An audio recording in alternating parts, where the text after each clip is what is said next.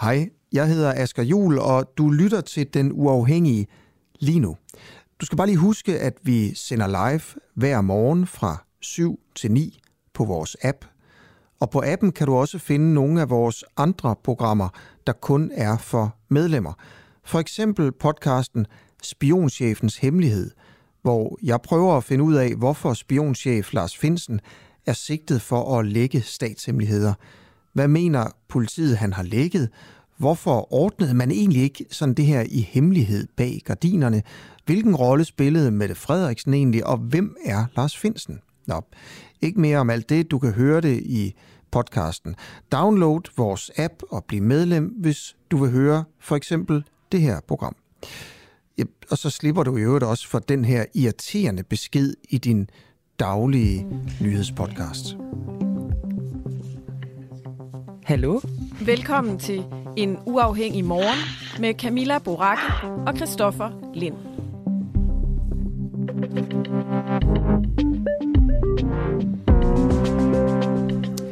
Ja, velkommen til en uafhængig morgen, hvor jeg ikke rigtig synes, jeg kan høre mig selv. Kan andre? Det er muligvis på grund af mit headset. Du går klart igennem her. Hvor er det godt. Øh, denne her morgen, Christoffer Lind, der øh, kommer vi selvfølgelig til at tale rigtig meget om de her lækager på øh, gasrørledningerne Nord Stream 1 og Nord Stream 2, som skete i mandags, og som øh, ja, der i går blev øh, talt nærmere om, at man antager, at det er sabotage. Ja, og det er jo simpelthen lige ved øh, omkring Bornholm. Det er det.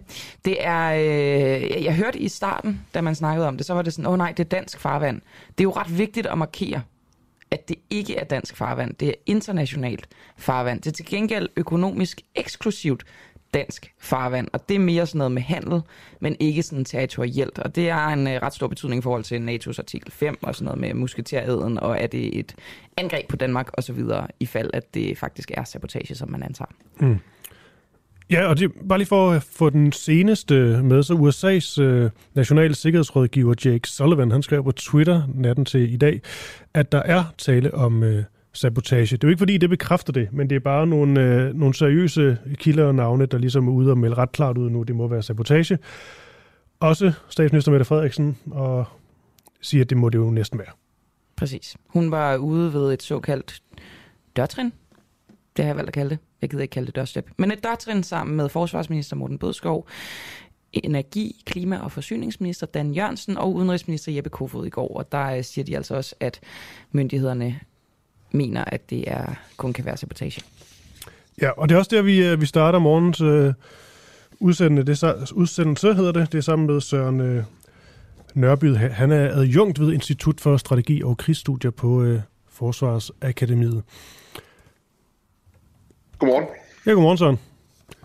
Søren, øh, det er heller ikke nogen hemmelighed, at du ved øh, utrolig meget om det, der foregår. Hvad siger man sådan under overfladen? Du er også ekspert i, øh, i, øh, i ubåde. Og nu vil vi lige bruge ja. din, øh, din ekspertise. Måske først og fremmest, øh, da du får, får det her at vide, hvad er din uh, umiddelbare tanke? Jamen, min umiddelbare tanke er jo, at der er tale om sabotage. Altså, øh, øh, havde det været en enkelt eksplosion, så kunne man måske have tænkt, hov, der er noget, der er gået galt. Men når det er tre, der sker lige på den måde her, så er der jo, altså, der, det, det, der er uler i mosen, som der nok vil blive sagt. Øh, så øh, ja, jeg, øh, jeg er for en gang skyld meget enig med vores øh, statsminister. Og så min første tanke, det var sådan, okay, jeg kan godt se, at det giver mening, at, øh, at det skulle være sabotage, når det sker tre forskellige steder. Det er så, så mange tilfældigheder vil være mærkelige. Men i praksis, hvordan vil man kunne øh, udføre den her sabotage? Hvordan kan man øh, lave de her læk?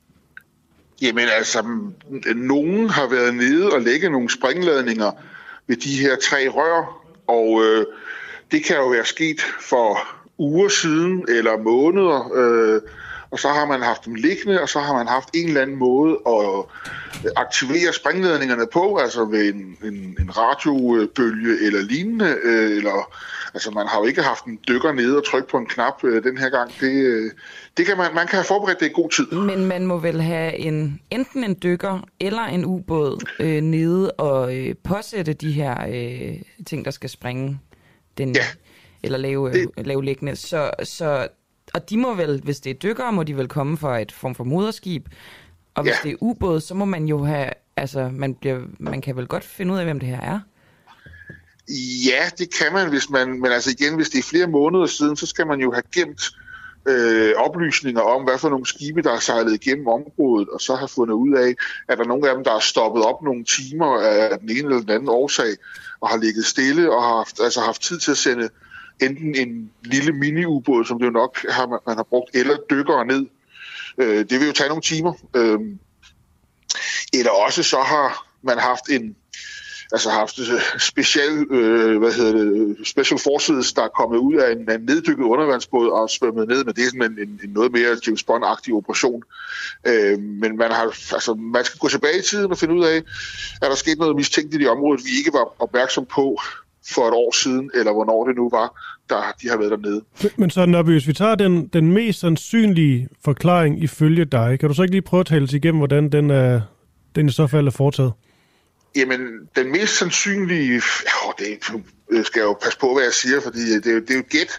Øh, men, men altså, det er der et, et, et skib, der er sejlet øh, forbi, er stoppet op, og har enten sendt nogle dykkere ned, altså sådan nogle øh, folk i frømandsudstyr, eller en miniubåd, der har øh, sejlet ned og lagt en en kasse oven på det her rør, og, og så er den sejlet tilbage igen til moderskibet, og som har sejlet videre, og så har man altså i går eller i forgårs, hvornår det nu skete, øh, sendt en radiobølge, der har detoneret de her bomber. Jeg forstår ikke rigtigt det der med, at du siger, at øh, vi muligvis vil få svært ved at identificere, om der har været øh, de her dykker eller de her ubåde eller et, et moderskib, der har sendt dem afsted. Altså har man ikke massiv overvågning af vores økonomiske eksklusiv farvand? Øh, jo, men jeg, er ikke, jeg ved ikke, hvor længe tilbage man gemmer sådan nogle optagelser øh, af, hvor skibene har, har, har, har befundet sig. Altså jeg ved ikke, og det er ligesom du ved, et overvågningskamera i en, i en tøjbutik, der gemmer de også kun optagelserne så og så mange timer, for ellers så, så øh, har de ikke plads på deres harddisk til sidst. Jeg ved ikke, hvor længe øh, forsvaret gemmer oplysninger. Mm. Så det skal, altså igen, det kan være sket for mange måneder siden det her. Det er jo ikke noget, hvis det er russerne, det er jo ikke noget, man lige finder på at lave på, på 24 timer det her. Altså det kræver et, et, et større setup at få sådan en kasse med sprængstof anbragt det rigtige sted. Det betyder vel også, at, øh, at der vil også er en mulighed for, at vi simpelthen ikke finder ud af, hvem der, altså, hvem der står bag. Og så kan man sige, jo jo, der er der meget, der tyder på, at det vil give god mening, at det var, var russerne, men det kan jo også være sabotage fra, fra andre. Selvfølgelig kan det det, og det er jo det, der er hele konceptet bag det, som russerne laver i øjeblikket. Det er det, de kalder hybridkrig, altså hvor det er sådan lidt en gråzone. Vi, vi, vi tror, vi ved, at det er russerne, der har gjort sådan og sådan, men vi kan ikke 100% bevise det. Og det gør jo blandt andet, at man, man kan ikke gå til FN med en pakke øh, beviser og sige, nu skal vi stemme sådan og sådan. Øh, det havde man nok ikke fået noget ud alligevel, fordi de har vetoret. Men man kan heller ikke gå til, øh, til hvad hedder det, NATO. Altså det er sådan russernes måde at gøre det på, og det har de jo gjort øh, afskillige gange før i, i nyere historie øh, og omkring Ukraine. Så det kan sagtens være, at vi bare må lægge den her over i bunken med øh, indicier, men som vi ikke rigtig kan, kan bevise. Altså det, det, det bliver svært at bevise, fordi øh, igen, øh, øh, hvad hedder nu, hvis det er en bombe, jamen, så er den jo sprunget, og så er den, altså, så er den svær at finde beviser på, især på 50-60 meters dybde. Ikke? Mm. Så det, det, det, det ender sandsynligvis, eller jeg vil ikke blive overrasket, hvis det ender med, at vi aldrig bliver endelig øh, klar over, hvad der er sket. Men Søren, øh, altså, udover motivforske, kunne man så også finde beviser den vej om, øh, hvad skal man sige, om Rusland har, øh, har lavet sådan nogle her ting før, sådan nogle undervandssabotager, eller om der er nogen, der har øh, det materiel, der skulle til for at kunne gøre det, som, som ville lade beviserne, eller Jamen, altså, det- lade det- det- på dem. Det er jo, det er jo et, et, et, rigtig, et rigtig fornuftigt sted at starte, det du siger. Altså simpelthen kigge på, hvem har kapaciteten til det her. Fordi det kræver altså et, et logistisk setup, som ikke alle lande har. Og der må vi jo bare igen sige på, altså hvem i, i verden har flest øh, mini-ubåde øh, operative i deres forsvar? Jamen, det har russerne, så de har jo altså know-how til det. Okay. Øh, øh, det men, men det er der, som, som, som, som I jo også selv er inde på, det er der også andre, der har. Altså, vi i søværnet, eller nu siger vi, øh, kunne jo i bund og grund også godt have lagt en, en bombe dernede, fordi når øh, søværnet sejler rundt ud i Østersøen og, og rydder miner, og det gør de jo stadigvæk, fordi der ligger nogen fra 2. verdenskrig derude, som man stadigvæk finder, jamen så foregår det jo også ved, at når man har fundet en mine, så sender man en mini-ubåd ned, ubemandet mini-ubåd, ned med en lille springledning, som man lægger ved siden af den her bombe, og så springer man begge to på en gang.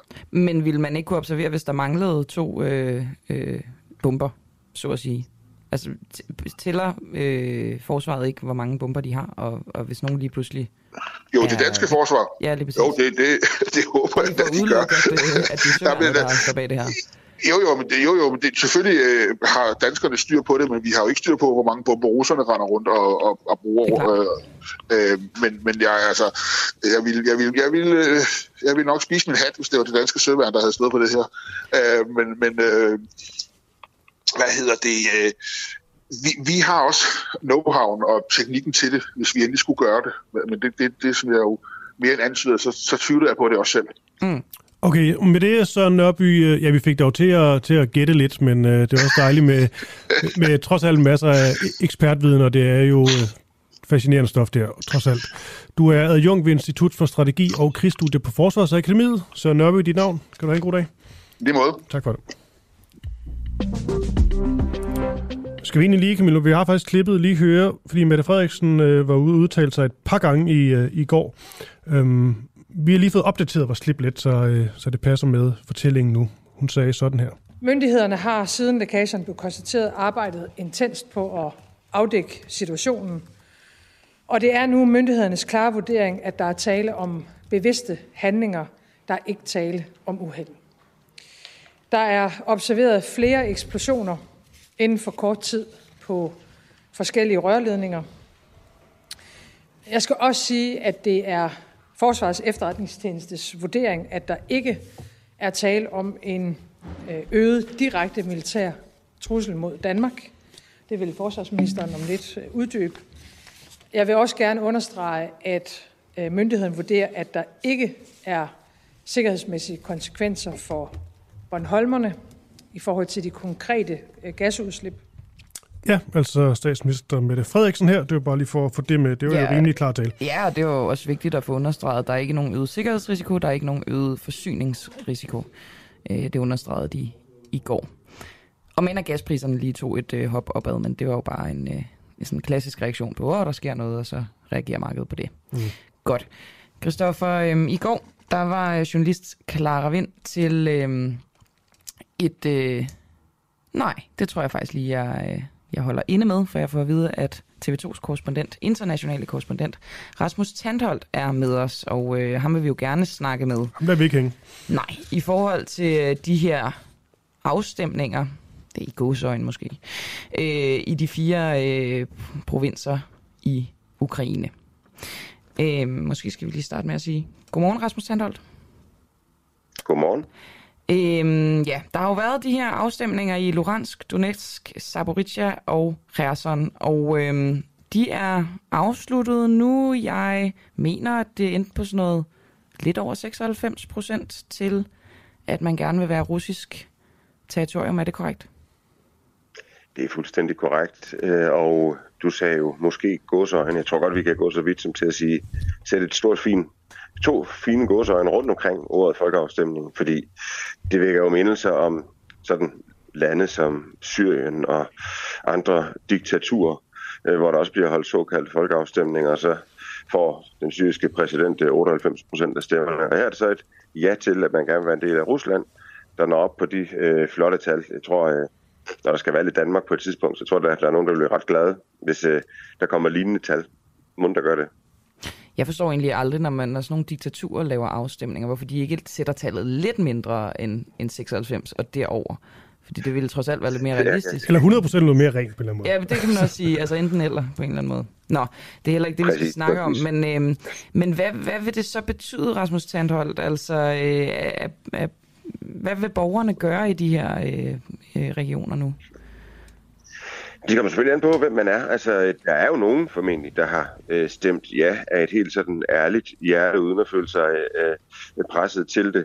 Men øh, jeg vil dog våge den påstand, at øh, det formentlig i hvert fald er et flertal, som egentlig ikke har lyst til, at det område skal være en del af øh, Rusland, øh, i og med at flere af områderne jo jo ikke notorisk er kendt for at være sådan specielt pro-russisk, og slet ikke efter invasionen øh, den 24. februar. Så der er nogen, der står i nogle lidt svære dilemmaer. Øh, et, man kan håbe på, at de ukrainske soldater har succes med deres offensiv og generobre området, så det øh, forbliver Ukrains, som det jo retteligt stadigvæk er, hvis man sådan kigger på folkeretten og FN-charter og den slags. Øh, to, man kan sige, okay, jamen så må vi jo prøve at være en del af, af Rusland nu. Øh, så skal man have et russisk pas, så den slags. Øh, tre, man kan øh, jo forsøge at, øh, at tage væk fra områderne, og, øh, fordi man ikke har lyst til øh, at være der længere. Det er jo bare nogle gange problematisk, fordi folk bor der med deres øh, familie, og der kan bo en ældre bedstemor, som måske ikke kan gå så godt, og som har boet på sin gård i 70 år, og det, det, der kan være mange ting, der gør, at man ikke bare kan tage ud. Men sig mig lige en gang, så, bliver, bliver der konkret, øh, konkret nogle ændringer for hverdagen andet end det, der er i forvejen? Altså, jeg mener bare, man siger jo, at det her bare skal bruges til, at Putin ligesom kan, kan undskylde, at han, øh, han mobiliserer sin hær. Men kommer der også til at ske ændringer i, i, i hverdagen øh, for dem, der bor der? Det gør der helt sikkert, men det kommer an på, hvor lang tid, at de her områder vil være russiske, fordi altså, I kan jo kigge på Krimhaløen, den blev annekteret i 2014, og den er fuldstændig russificeret, kan vi sige nu. Altså, der lærer de om øh, den russiske udgave af historien i øh, skolerne. De øh, lærer at tale øh, russisk øh, og ikke ukrainsk. De har russiske pas og så videre. De lever i Rusland, betaler med rubler. Øh, så på den måde, så er det jo afhængigt af, hvor lang tid at de får lov til at øh, være annekteret, man så må sige. Og der er det Ukrainerne, der siger, at vi har ikke tænkt os at stoppe på slagmarken. Vi har ikke tænkt os at mindske vores offensiv og sige, nå hov, nu er det pludselig blevet russisk, så må vi hellere gå igen. Nej, for dem er det jo bare stadigvæk Ukraine, som de forsøger at generobre. Præcis. Øhm, hvem er egentlig, altså hvis man siger, at nu de folk, der bor der russiske statsborgere, bliver de så også øh, mobiliseret til den russiske her, eller hvordan? Ja, det er jo så det, der er et andet problem, og også for de ukrainer, der bor der, ukrainske mænd, øh, de kan jo godt risikere nu at blive indrulleret i den russiske hær, Og det skal du forestille dig, at man så kan ende op med at skulle kæmpe for en hær, som man virkelig, virkelig, virkelig ikke bryder sig om, for et, en, en, en mand, Vladimir Putin, som man virkelig ikke bryder sig om, og så med livet som indsats kæmpe mod sin egen landsmænd. Det er jo også et, et scenarie, som også har gjort, at der er en del, der er rejst væk fra områderne, som jeg har mødt herovre på den anden side af frontlinjen, øh, hvor de bruger det som begrundelse, fordi der er jo nogen, der er meget, meget bange for øh, at skulle ende ud i. Så øh, det er en ting, det kan få konsekvenser. Noget andet er jo også, at øh, Rusland, som I ved, de har jo øh, været i gang med at, øh, at skaffe en flere hundredtusind reservister øh, til den her øh, krig. Og øh, der er jo sådan en, en regel om, at man sender ikke værnepligtige sådan, til fremmede lande og kæmper krige. Men det er jo ikke længere et fremmed land.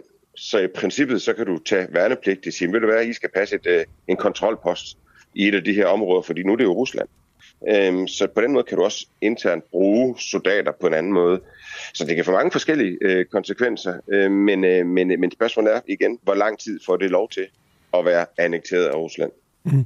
Er dit bud, Rasmus øh, Tantol, at det her det sådan, har den her måske konkrete effekt, eller er det stadigvæk trods alt mere på sådan et øh, symbolsniveau, det at man holder de afstemninger? Ja, du kan sige, at, at for Putin, øh, for den fortælling, han kan øh, lave om den her krig, så er det ekstremt vigtigt, det der sker, øh, fordi han nu kan gå ud og sige øh, til os, som måske ikke tror på ham, der kan han sige, prøv at høre, det startede som en speciel militær operation, nu har NATO og, øh, og den frie verden generelt, øh, de har været så aggressive og så ubehagelige, at det nu har udviklet sig til, at Rusland er en forsvarskrig, ikke en angrebskrig. Nu er det NATO mm. og Ukraine, der angriber Rusland. Øh, for prøv engang at se, de her territorier, de er jo russiske nu, og I bliver ved med at angribe dem. Så nu er det her et angreb på Rusland. Det vil sige, det er Rusland, der forsvarer, og det er også andre, der angriber. Og det er en historie, han gerne vil fortælle til den russiske befolkning, så han kan sige, prøv at det kan godt være, at I synes, det er noget værd noget med den her krig, og det er meget ubehageligt for os alle sammen, men hvad skal vi gøre? Altså, vi er under angreb, og så bliver vi ligesom nødt til at mobilisere befolkningen, så bliver vi nødt til at stå sammen. Så det er jo ligesom hans fortælling. Der er ikke nogen af os andre, der rigtig tror på den fortælling, men det er jo den, han gerne vil fortælle til den russiske befolkning. Det er de andres skyld. Og det er, jo en, og det er jo en ret, øh, for os måske ret vild øh, logik, men det giver selvfølgelig meget god mening, at han, øh, han gør jo det her for, for det russiske folk, og ikke for os her i Danmark. Præcis. Det er for, det russiske folk kan gøre det her, og måske i et håb om at få den vestlige verden til at vakle og sige, okay, nu bliver det lidt voldsomt det her. Altså nu er vi ligesom direkte i krig med Rusland. Det var ikke ligesom det, vi havde aftalt. Det var, at vi skulle hjælpe med at forsvare Ukraine, mm. Ukraine men nu er vi pludselig i angreb med, eller i krig med Rusland direkte. Og der håber at der er nogle vestlige lande, som siger, okay, skal vi ikke se at have fundet en løsning på det her? Øh, fordi øh, det, det, det går jo ikke. Øh, men det er jo så et spørgsmål, om det kommer til at ske. Rasmus Tandhold, vi øh, skal sige farvel til dig, men jeg sidder og skammer mig over, at jeg glemte at stille det obligatoriske korrespondent-spørgsmål. Hvor befinder du dig lige nu? Jeg tror, du spørger, hvordan er stemningen? Men øhm, jeg kan fortælle, at... Eller er du bange? at, ja, præcis. Ja. Det er et gode spørgsmål. Jeg kan sige, at jeg er ikke bange, og jeg befinder mig på mit øh, hotelværelse, øh, og der står et tomt rødvinsglas her foran mig, som jeg indtog øh, i går, så situationen er under kontrol. Jeg er i byen Zaporizhia, som ligger i den her Zaporizhia-region, øh, men her har de så sjovt nok ikke fået lov til at stemme, fordi den ligger jo i den ukrainsk kontrollerede øh, del. Øh, så hmm. stemningen er god, jeg er ikke bange, og jeg er i Zaporizhia. så fik vi også det med. Tusind tak for det, Rasmus Sandholt. International korrespondent hos TV2. Og ja. altid venlig til, at vi må ringe ham op. Det skal vi også lige huske at takke ham for. Ja, virkelig. Øhm, og jeg synes også, det er dejligt. Vi kan også lave nogle, måske nogle lidt andre interviews med ham. Det synes han nok sikkert også er meget sjovt. Men sådan behind the scenes er det jo meget sjovt, Camilla. Ofte, når vi har Tandhold med, så skal vi ligesom se med på TV2 Play, om han er på eller ej. Og vi, jeg husker i hvert fald en gang, hvor vi prøvede, hvor og hvis hun ser ham gå af, så ringer vi ham op og så tager han telefonen. Altså øjeblikket efter. Det er sgu en korrespondent. Ja, det er det. Altid klar. Prøv at høre, øh, inden vi fik tandhold på, så gik jeg så småt i gang med at sige, at øh, vores reporter Clara Vind, hun havde været til øh, et, øh, et arrangement i Publicistklubben i går. Og øh, til det arrangement, der øh, skete der noget uventet, og vi kan lige høre en lille lydbid af, hvordan det lød. Jeg hedder Sofie Bøjsen, og øh, jeg er gift med Michael, har gift med ham i 18 år, og er mor til to store børn. Hvem er Michael? Hvem er Sofie? Jamen, øh, Michael, det er ham, der hedder Michael Bøjsen, som er tidligere korleder for DR's pigekor. Det her øh, arrangement i Publicistklubben, det handlede netop om, øh, at de journalister, som har afdækket de krænkelser, som øh, har fundet sted i DR's pigekor, det skulle de fortælle om. Og øh, det her arrangement, det bliver simpelthen hijacket af tidligere korledere, som også har været en del af de her historier. Michael Bøjesen, hans kone og hans, lad os kalde det entourage. Og øh, hvad der skete nærmere, det var vi øh, klar vind til at komme ind og fortælle lidt senere. På Men vi kan jo godt lige sige, Camilla, at nu har vi fået ja. historien her til morges fra, fra Clara. Den historie, hun fortælle til lytterne senere. Altså, der er fuld tryk på. Det lyder sådan helt vildt arrangement. Ja, det gør det. Det er noget med, at det skulle have varet en time, og det varede to og en halv eller sådan noget. Det... Ja, det, det stak helt af, og det glæder vi os meget til, at Clara, hun, øh, hun fortæller mere om. Hvornår var det, sagde du? 10 minutter over 8. Godt.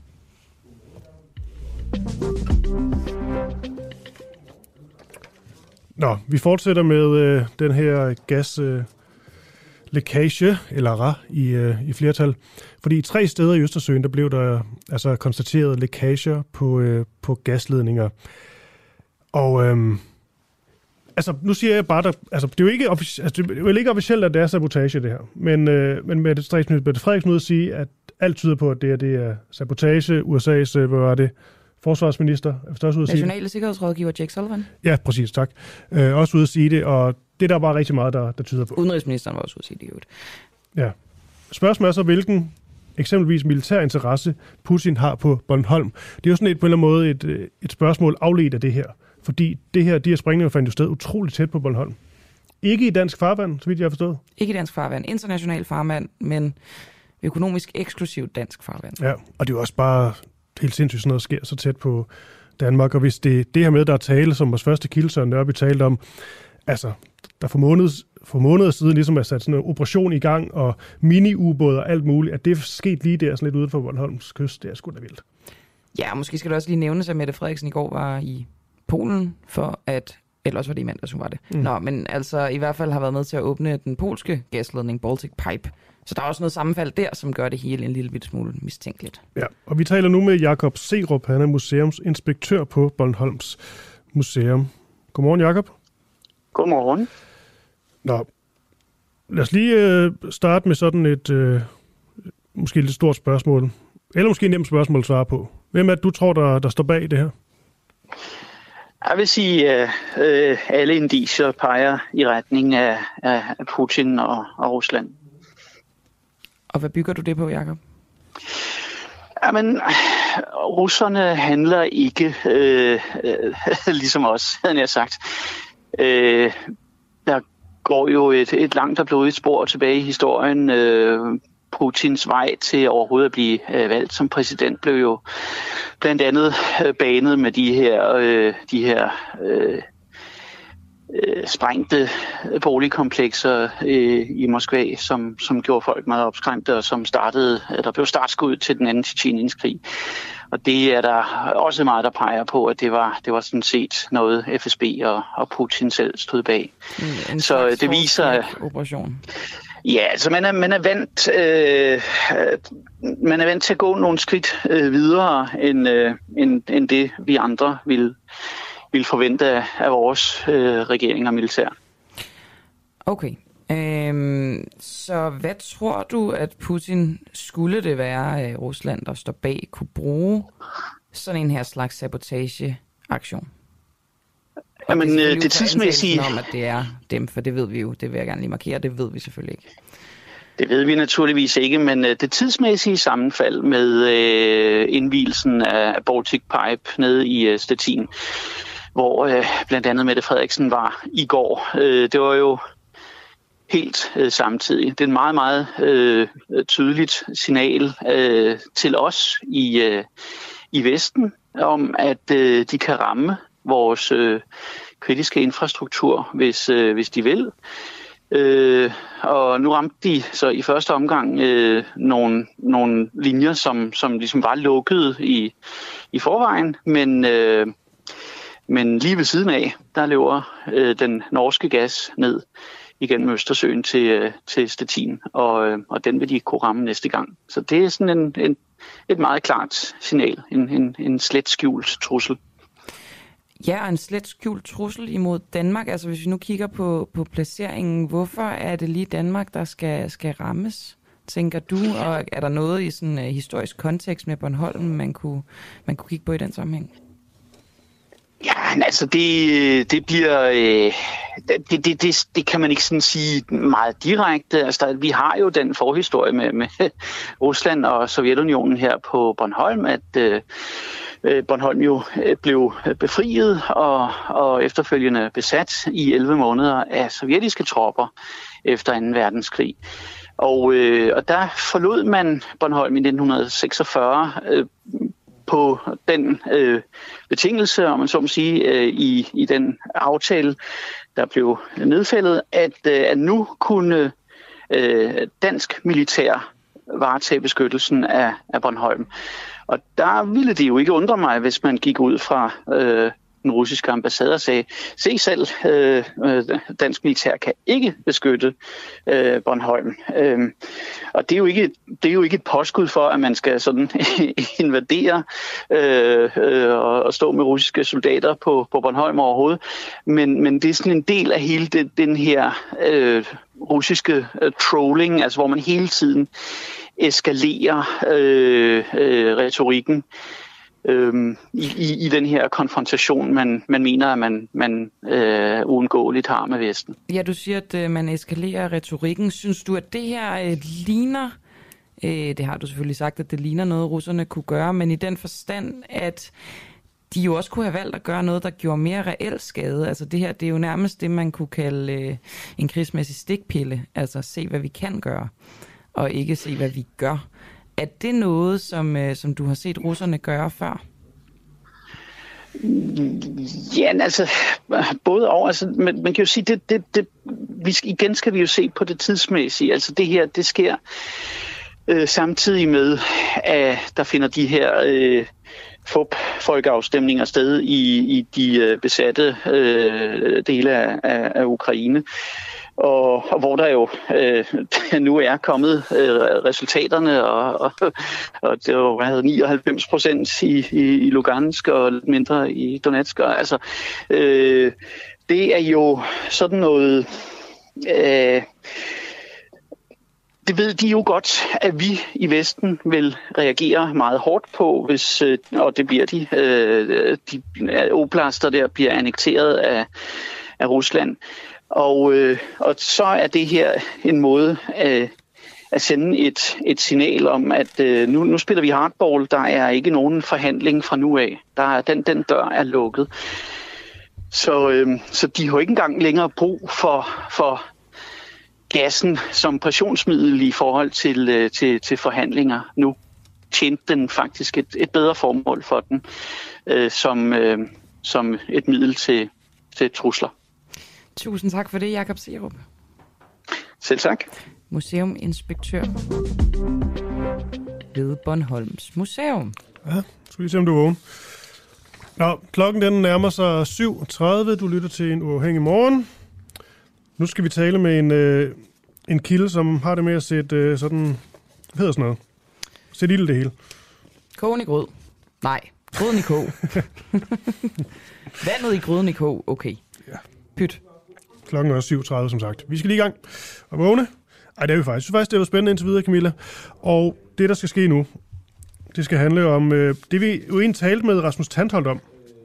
Altså de her øh, russisk besatte områder i, øh, i Ukraine, hvor man så laver sådan nogle, øh, nogle afstemninger.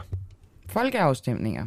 Ja, og hvad var det, han sagde? Var det 96 procent eller sådan noget? Lige over 96 Der stemte for, at det skulle være, de skulle være russiske. Øhm, ja. Og det, Påfaldende højt øh, ja, tilslutning, det, man det, sige. det, det er meget høj tilslutning, må man nok sige. Og det skal jo også sige, at der har ikke været øh, internationale øh, valgobservatører, der har heller ikke været øh, medier, der har kunne få adgang til, øh, til de her afstemninger. Så det, øh, det gør jo også, at pilen peger på, øh, på de der store gåseøjne omkring folkeafstemning. Ja, og nu taler vi med en mand ved navn Slavko Labovic. Han er dansk-serbisk øh, skuespiller. Jeg kalder ham for den hårdeste mand i Pusher-filmene. Ja. Derudover, og nok endnu vigtigere i den her sammenhæng, der er han formand for den øh, serbiske forening her i, øh, i Danmark. Og vi vil gerne spørge Lav, øh, Slavko undskyld, om øh, Europa skal anerkende valgene i de her russisk besatte områder. Fordi Serbien har ikke tænkt sig at anerkende valgene i de her besatte ukrainske regioner. Det er så Luhansk, Donetsk, Zaporizhia og Kherson. Og det, der jo er lidt interessant her, tænkte vi, det var, at, øh, at Serbien og Slavko her har været noget mere positivt stemt over for, øh, for, for Rusland og, og Putin, og noget mere negativt indstillet over for Ukraine, end der ligesom været den samlede fortælling i store dele af Vesten. Ja, de har bevaret de gode forbindelser, så at sige. Ikke Slavko, men, øh, men Serbien altså, øh, har bevaret de gode forbindelser til Vladimir Putin. Ja. Til trods for invasionen, ikke? Godmorgen, Slavko. Godmorgen, godmorgen. Ved du hvad? Jeg, jeg tænkte lidt... Interessant indledning. Ja, du kan altid få lov til at øh, korrigere os, som du nok også vil gøre. Men, Slavko, Serbien har ikke tænkt sig at anerkende de her, de her valg i de besatte ukrainske regioner. Det kom faktisk lidt bag på Nej. mig, da jeg, da jeg læste det. Hvorfor er det, Serbien ikke vil anerkende dem? Ja. Øh, det undrer mig lidt, det kommer bag på dig, hvis du har fulgt lidt med i serbisk øh, politik, som er meget, meget principiel. Øh, okay. Det er jo øh, absolut ikke, ja, det er absolut ikke i Serbiens nationale interesser at, øh, at anerkende øh, hvad hedder det, afstemningsresultaterne i øjeblikket i, i de dele af Ukraine, som, som det lige er foregået i, fordi at, øh, at vi har det problem, at, øh, at vores territoriale integritet øh, er mildt troet. Så er man nødt til at melde, være klar i spyttet og være principiel og sige, hvad hedder det, øh, vi anerkender alle landes territoriale integritet og nationale suverænitet. Øh, først og fremmest vores egen, og så dermed Ukraines og alle andre landes, der er fuldgyldige medlemmer af FN. Det er, øh, det er klar politik, og der er ikke noget øh, slænger i valsen der. Øh, det kan man desværre ikke sige om Vesten, øh, inklusiv Danmark. Det må jeg selvfølgelig sige med stor beklagelse, fordi jeg bor i Danmark, og hvad hedder det, man er så, øh, man er så hvad hedder det, principiel i den vestlige verden i sin principløshed. Kan du følge mig? Det hele er så hyggelig og dobbeltmoralsk og dobbelte standarder. Uh, alle anerkender lige pludselig øh, uh, ukrainsk territoriale integritet. Det, det er så hysterisk. Den, den, den lokale og regionale konflikt, der, der foregår i øjeblikket, er blevet global på grund af den vestlige indblanding i deres forhippelse på at bevare anerkendelsen af, af ukrainsk territoriale integritet, samtidig med, at 22 lande uh, af, af EU ikke anerkender Serbiens øh, territoriale integritet. Men er det egentlig, Slavko, er det, anerk- er, det, er det Krim, du taler om her, eller er det egentlig fordi, at du ikke anerkender Nej, Ukraine jeg- som nej, land? Jeg taler om Kosovo. Nej, jeg Kosovo? taler om Kosovo. Jeg taler om Serbien, som er principiel, og de vestlige lande, som er uprincipielle. Fordi hvordan kan Danmark, tag Danmark som eksempel, men det gælder alle andre EU-medlemslande og NATO-medlemslande, der findes ikke en eneste plausibel for- forklaring på, hvordan kan det være, at du ikke anerkender Serbiens øh, territoriale integritet, men anerkender Ukraines. Hvad er forskellen? Hvad er forskellen på det? Det er der ingen, der kan svare på, hverken premierminister, præsidenter, nogen politikere eller noget i den vestlige verden. Og det, og, og, og, det går Serbien imod. Serbien er principielt i det her tilfælde, øh, og, og har klart øh, også lige i forbindelse med den serbske præsidents Men, tale men kunne det ikke også være, tænker jeg... Okay. Ja, Slavik, jeg skal bare lige høre, fordi jeg er helt med på det, det principielle, du, du snakker om, om her. Men ja. når vi lige taler om de her... Men du har ikke noget svar på, hvad forskellen er på Serbiens øh, integritet og Ukraines. Det er hverken du eller nogen andre kan svare på. Nå. Og det er min pointe. Det er hykleri, og det er dobbeltmoral. Okay, men jeg vil bare gerne fokusere på, øh, fordi det, det må du have lov til at mene. Men jeg vil bare gerne fokusere på de her afstemninger. Sådan er det. Nu så jeg det jo sådan noget med, at ja. der var, var det 96 procent, der, der stemte øh, for at blive, øh, blive en del af... Ja. Altså, det er jo bare sådan nogle helt vilde tal, der... langt der overvejende flertal. men er vi ikke enige om, at de tal er så høje, at det er svært helt at tro på, at det har fundet sådan helt ordentligt Nej, nu, nu skal du høre. Nu skal du høre, min ven. Nu skal du høre, hvordan det rent faktisk er foregået. Fordi øh, jeg følger med i, hvad der foregår derovre, øh, Mhm. til forskel for øh, de almindelige danskere, som simpelthen er forment adgang. Øh, fordi Danmark desværre har været med til Men vi talte jo lige med Rasmus starte med at lukke munden. Okay, men vi talte lige med Rasmus på som jo rent faktisk er dernede. Han er jo i Saborica lige. Ja, men, øh, ja, ja, ja. Men han er jo bare en del af det her galeri af mainstream-medierne og løgnene og bedragerierne, og den måde, der bliver løjet for, for den danske befolkning. Han er en Ja, del af altså Rasmus Tandholt har faktisk medier. han har da egentlig været meget god til at være ude og melde ud også, når de her massegrav, der blev fundet, det er faktisk, mig- det er faktisk mig ikke bare massegrav. Han har faktisk, synes jeg, været god til at nuancere det. Hatten af for det. Nå. Men må jeg stille dig et spørgsmål? Ja, selvfølgelig.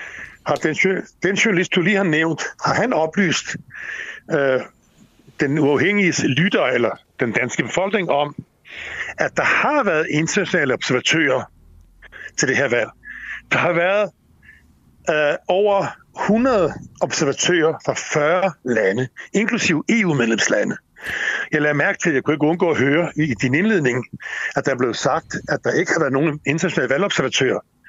Det er simpelthen ikke korrekt. Fortæl mig engang, er det fordi den foregået tager jeg i- på min kappe. Det var mig, der lavede den indledning. Vil du ikke fortælle mig, hvor du har Ja. de oplysninger fra? Det har jeg for de medier, der er forbudt i Danmark, og der er forbudt i EU, for at man ikke kan høre den anden øh, side af den her konflikt. Altså, Det, det, det, det, det er øh, min pointe. Det. Man starter med at lukke munden.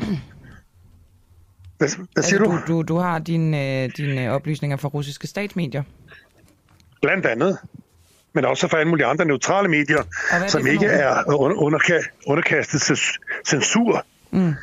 Jamen, det er jo øh, de, de få lande, der er tilbage, øh, hvor, som har ægte ytringsfrihed, blandt andet Serbien, hvor man den dag i dag øh, har adgang, befolkningen i Serbien har fri adgang til vestlige medier, øh, tyrkiske medier, arabiske medier på serbisk, og, og, og, og selvfølgelig russiske. Det har man ikke i Danmark og EU. Der er totalt lukket for ytringsfriheden, og der er totalt lukket for at høre en anden mening i den her part. Det hele det, det er så ulækkert. Så man kan Det sige, er det, der, der er min du- pointe. Det, du, det er dobbeltmoral. Ja, ja. Der, og der er selvfølgelig den her censur. Det er, det er rigtigt. Uh, Russia Today ja. og Sputnik er blevet censureret af EU. Men Med alle man kan sige, man kan sige, medier. Alle russiske medier. ja. Men, men, men hør lige gang, altså, så du har dine oplysninger fra nogle medier, vi har vores oplysninger fra nogle andre medier. Der er jo ikke ja. nogen af os, der har været der, så på den måde er dine oplysninger Nej, men man kan lige så gode vores. her. Tror du, der er nogen, der... Jeg har læst de, jeg har læst de, de forskellige, hvad hedder, jeg har læst un- den, den, de ungarske observatørs holdning. Jeg har læst de bulgarske, det er jo, det er jo EU-medlemslande, som også har sendt øh, hvad hedder det, objektive valgobservatører, som, som har fået- øh, holdt øje med, at den her valghandling den foregår øh, i, i forening med demokratiske principper, og, og hvilket lige nu kommer i tanke om, FN's charter øh, har fuldstændig lovliggjort de her folkeafstemninger. Det er jo fuldstændig i henhold og i forening med FN's charter om folkenes selvbestemmelsesret. De har ret for at få det helt på til plads, selvbestemmelse. altså den serbiske øh, ledelse, den, de, den serbiske præsident, øh, vil ikke ja. anerkende disse valg, men det er på baggrund af det principielle i det, Og du siger, at de her valg, det er rigtige demokratiske folkeafstemninger. Det kan du se i de medier, du læser. Det er i fuld forening med, med FN's charter. Okay. Det kan du se, det kan du, enhver har adgang til at læse FN's charter. Det er ikke en anden kæmpe stor bog, når, man kan så, så, sig når igennem. Serbien ikke har tænkt sig at anerkende det, så er det, så er det bare sådan et, øhm, så er det et signal, så er det et signal om deres principper. Er Ja, som handler noget om territorial integritet for alle medlemslandene. Altså, er det En ikke gang til. Er, det, er der ikke også noget fordækt i, hvis Serbien ikke vil anerkende et demokratisk valg, som er helt efter bogen? Det handler om, om, om, om uh, territorial integritet for alle medlemslande af FN. Og det vil være lidt igen hyggeligt, hvis Serbien går ind og siger, jamen okay, hvad hedder det, det anerkender, men vi kan anerkende så ikke albanernes ret til at løsrive sig. Okay. Det gælder om at være principiel og klar i spyttet og sige, hør her, alle landes territoriale integritet skal øh, respekteres ifølge FN's charter, ifølge alle internationale underskrevne og ratificerede konventioner. Okay, men lige, lige til sidst... Og der Serbien, Okay, der Serbien jo gerne vil have, at alle andre lande, lige så vel som, som Danmark og alle andre lande, anerkender Ukraines territoriale integritet, der kunne vi også rigtig godt tænke os, siger med en vis ironi i stemmen, at vores territoriale integritet også blev respekteret. Det bliver den så bare ikke. Og det kalder jeg det, det er, og det er dobbeltmoral og hyggeleri. Slavko, synes du ikke, det er påfaldende, at af- afstemningen har fået 96 procent tilslutning? Nej, det vil jeg godt give dig en kort forklaring på, hvis jeg må det. Øh, Den lokale befolkning, de ukrainere, der har afgivet de her stemmer til folkeafstemningen, det er faktisk etniske russer eller russisktalende ukrainere, som i otte år er blevet udsat for frygtelige tortur, drab og, og genocide for fanden. Og det har de vestlige medier med vilje øh, fortidet. De har i otte år ventet på at blive reddet fra nazistiske og, og, og ukrainske krigsforbrydelser. De har, de, har, de har med længst ventet på den her dag. Det er en befrielse af dem, og det er en garanti for deres liv og deres sikkerhed og deres fremtid og deres børns fremtid. Det er okay. det, det er. Men med det siger du også næsten, Og det- og det siger du, at det er en befrielse for næsten 100% af dem. Jeg, jeg tænker, det er et højt tal, men det kan vi ikke... øh, Det ved jeg ikke, det kan vi ikke sige så meget til. Nej, selvfølgelig er det ikke 100 procent. Det er klart, men du forstår, hvad jeg mener. Ikke? Det er jo langt, langt, langt det overvejende flertal, som er russisktalende øh, borgere, som lige pludselig Men efter det, det kup i selvfølgelig- 2014, Okay, men hvis det det, blev, selvfølgelig- det blev forbudt at tale russisk. Men hvis det Alle her- russiske medier blev forbudt. Mm. For, prøv lige at forestille dig, at, øh, at, at 20 millioner etniske russere bor i den østlige del af Ukraine, og pludselig vågner de op til en ny verden, efter det kup, der blev foretaget øh, af USA i Kiev i 2014, hvor det blev forbudt at tale russisk mm. i, deres eget, i deres eget land. Men Slavko, hvis det selvfølgelig ikke er 100%, men det er 96%, som er meget tæt på, så kunne man jo også få den tanke, at der trods alt er nogen, som måske har følt sig lidt øh, presset eller troet til at stemme for og tilslutte sig Rusland, som ikke har lyst til det. Jeg ved du ikke, om der er nogen, der er blevet truet. Jeg ved det ikke. Jeg ved ikke, om der er nogen, der er blevet... Jeg kan ikke forestille at nogen er blevet presset og truet. Det er jo demokrati. Selvfølgelig er der nogen, der er uenige, det er det ret til at være. Okay. Om det er 4 procent ud af 100, eller om det, det, det ved jeg jo ikke. Det, er, det, er, det kan man jo se på valgresultatet, men det er også helt i orden, at øh, man kan ikke forvente, du kan aldrig få 100 procent konsensus. Det er også helt i orden. Det er jo demokratiet, vi taler om, ikke? Alright, Slavko Labovic, tak fordi Ja. du var med. Ja. Jeg siger også tak for muligheden for dig. at kunne give en lille... Tak, fortsat god dag. Det er godt. Hej. Formand for den serbiske forening i Danmark. Og altid, øh, hvad skal jeg sige, lidt af en tornado. Ja, ja, jeg elsker at tale med Slavko. Det gør jeg også. Gang i den. sige, og også bare for at, ligesom vores hjerner, altså det kan da sagtens være, at han har en pointe i, og det har han jo nok i, at vi er indkodet til at, tage, at tænke på en bestemt måde, ikke også? Og at han ligesom ryster en ud af den vante tankegang, det, øh, det synes jeg godt om. Men vi skal lige se, om der har været altså, observatører fra EU's medlemslande. Der skal tjekkes lidt op. Og det er også godt nok. Hvad skal vi nu, Camilla? Nu skal helt øh, vi rundt, rundt også. tale om Forsvarets ejendomsstyrelse. Det vi skal finde ud af, det er, hvem der har bestukket ansatte i Forsvarets ejendomsstyrelse. For to tidligere ansatte i øh, det, der hedder Forsvarsministeriets ejendomsstyrelse, er blevet tiltalt for at have modtaget bestikkelse. Det oplyser anklagemyndigheden tirsdag i en pressemeddelelse. Og øh, bestikkelsen, den øh, løber op i værdier for næsten 3 millioner kroner for den enes vedkommende, og 225 kroner for den andens. Og der er altså tale om alle mulige forskellige ting. Men det skal vi måske lade den journalist, som har dækket det her for det medie, der hedder Olfi, øh, lade ham fortælle nærmere. Han hedder Kasper Vester. Og godmorgen til dig, Kasper. Godmorgen. Kan du ikke lige starte med at fortælle, nu har jeg sagt, hvor, øh, hvad værdierne af bestikkelsen var, men hvad bestod det af? Om det kan være, at man i virkeligheden lige skal starte med at fortælle om den måde, det er foregået på. Meget øhm, fordi det, det er sådan lidt uh, interessant uh, måde, de har fået strikket det her system sammen på, og få lavet sådan et skyggeregnskab i virkeligheden. Det der, det, der er sket, det er jo, at FES løbende indkøber tjenesteydelser ved, ved civile leverandører, og det har de også gjort i det her tilfælde. Og så med nogle af de her virksomheder, så har de uh, lavet en aftale om, at når de har indhentet et tilbud fra virksomheden, så har de efterfølgende sendt en, en indkøbsordre, altså FES har, øh, ejendomsstyrelsen har, som er højere end det beløb, som leverandøren egentlig kræver for at levere den her serviceydelse. Og det betyder, at så har man øh, oparbejdet sådan en, et tilgodehavende ude ved de her virksomheder, som har stået ved sådan en skyggekonto, som ingen andre har kunne følge med i. Og de penge har man så brugt på at indkøbe alt muligt lækkert til sig selv. Altså nu kan jeg se, i den, i den aktuelle sag, der er det havemaskiner og designermøbler og hårde hvidevarer. Og jeg har også hørt om droner og ja, pH-lamper og, og alle sådan nogle ting. Og det er der simpelthen ikke nogen, der kunne følge med i, fordi de har stået på sådan en, en skyggekonto ude ved de her private virksomheder. Det lyder skide smart, Kasper. Kan du ikke lige fortælle, når man bestikker nogen, så er det jo fordi, man vil have noget, typisk. Hvad, ja. hvad, hvad har de her folk, de her, øh, ja, hvad har de gerne vil have af de Jamen, altså, man, i Forsvarets ejendomsstyrelse? Øhm, nu alle detaljerne må, må vi jo vente på at blive rullet, øh, rullet ud i den her retssag, men, men det er formentlig handler om, at man har fået nogle lukrative kontrakter på nogle opgaveløsninger, øhm, og, og, og ligesom har, har kunne beholde øh, sin, sin, øh, sit tilhørsforhold til, til FES. Øhm, hvad der præcis kommer frem, at man har fået den anden vej, det, det, det glæder mig til at følge med i retssagen og finde ud af. Men, øh, men det er formentlig nogle kontrakter på nogle opgaveløsning. Okay, så der er nogle bare lige for at få det helt på plads, der er nogle virksomheder, som har en interesse i at udføre nogle opgaver for Forsvarets ejendomsstyrelse, og der har Forsvarets ejendomsstyrelse så ved indkøb lavet sådan en finte, at øh, de her virksomheder, de kan så købe nogle ting til dem selv, til privaten? Ja, det er jo faktisk, ja, altså FES-medarbejderne, de har opbygget, de her ejendomsstyrelsemedarbejdere har opbygget øh, en, hvad skal man sige, til godehavende, ikke? Ja. Så, så, så måske skal lige, det, det er mig, der måske får vrøvlet lidt her. FES-medarbejderne får de her øh, goder, og, og medarbejderne ude ved de civile virksomheder Nå, ja. får ligesom uh, kontrakterne. Klart, ja, selvfølgelig. Det, det, det er ejendomsstyrelse-medarbejderne, ja, der får alle ja, de her vrøvler, ting, det er mig, der vrøvler. Ja, ja. Som, som de kan indkøbe til sig selv. Ikke?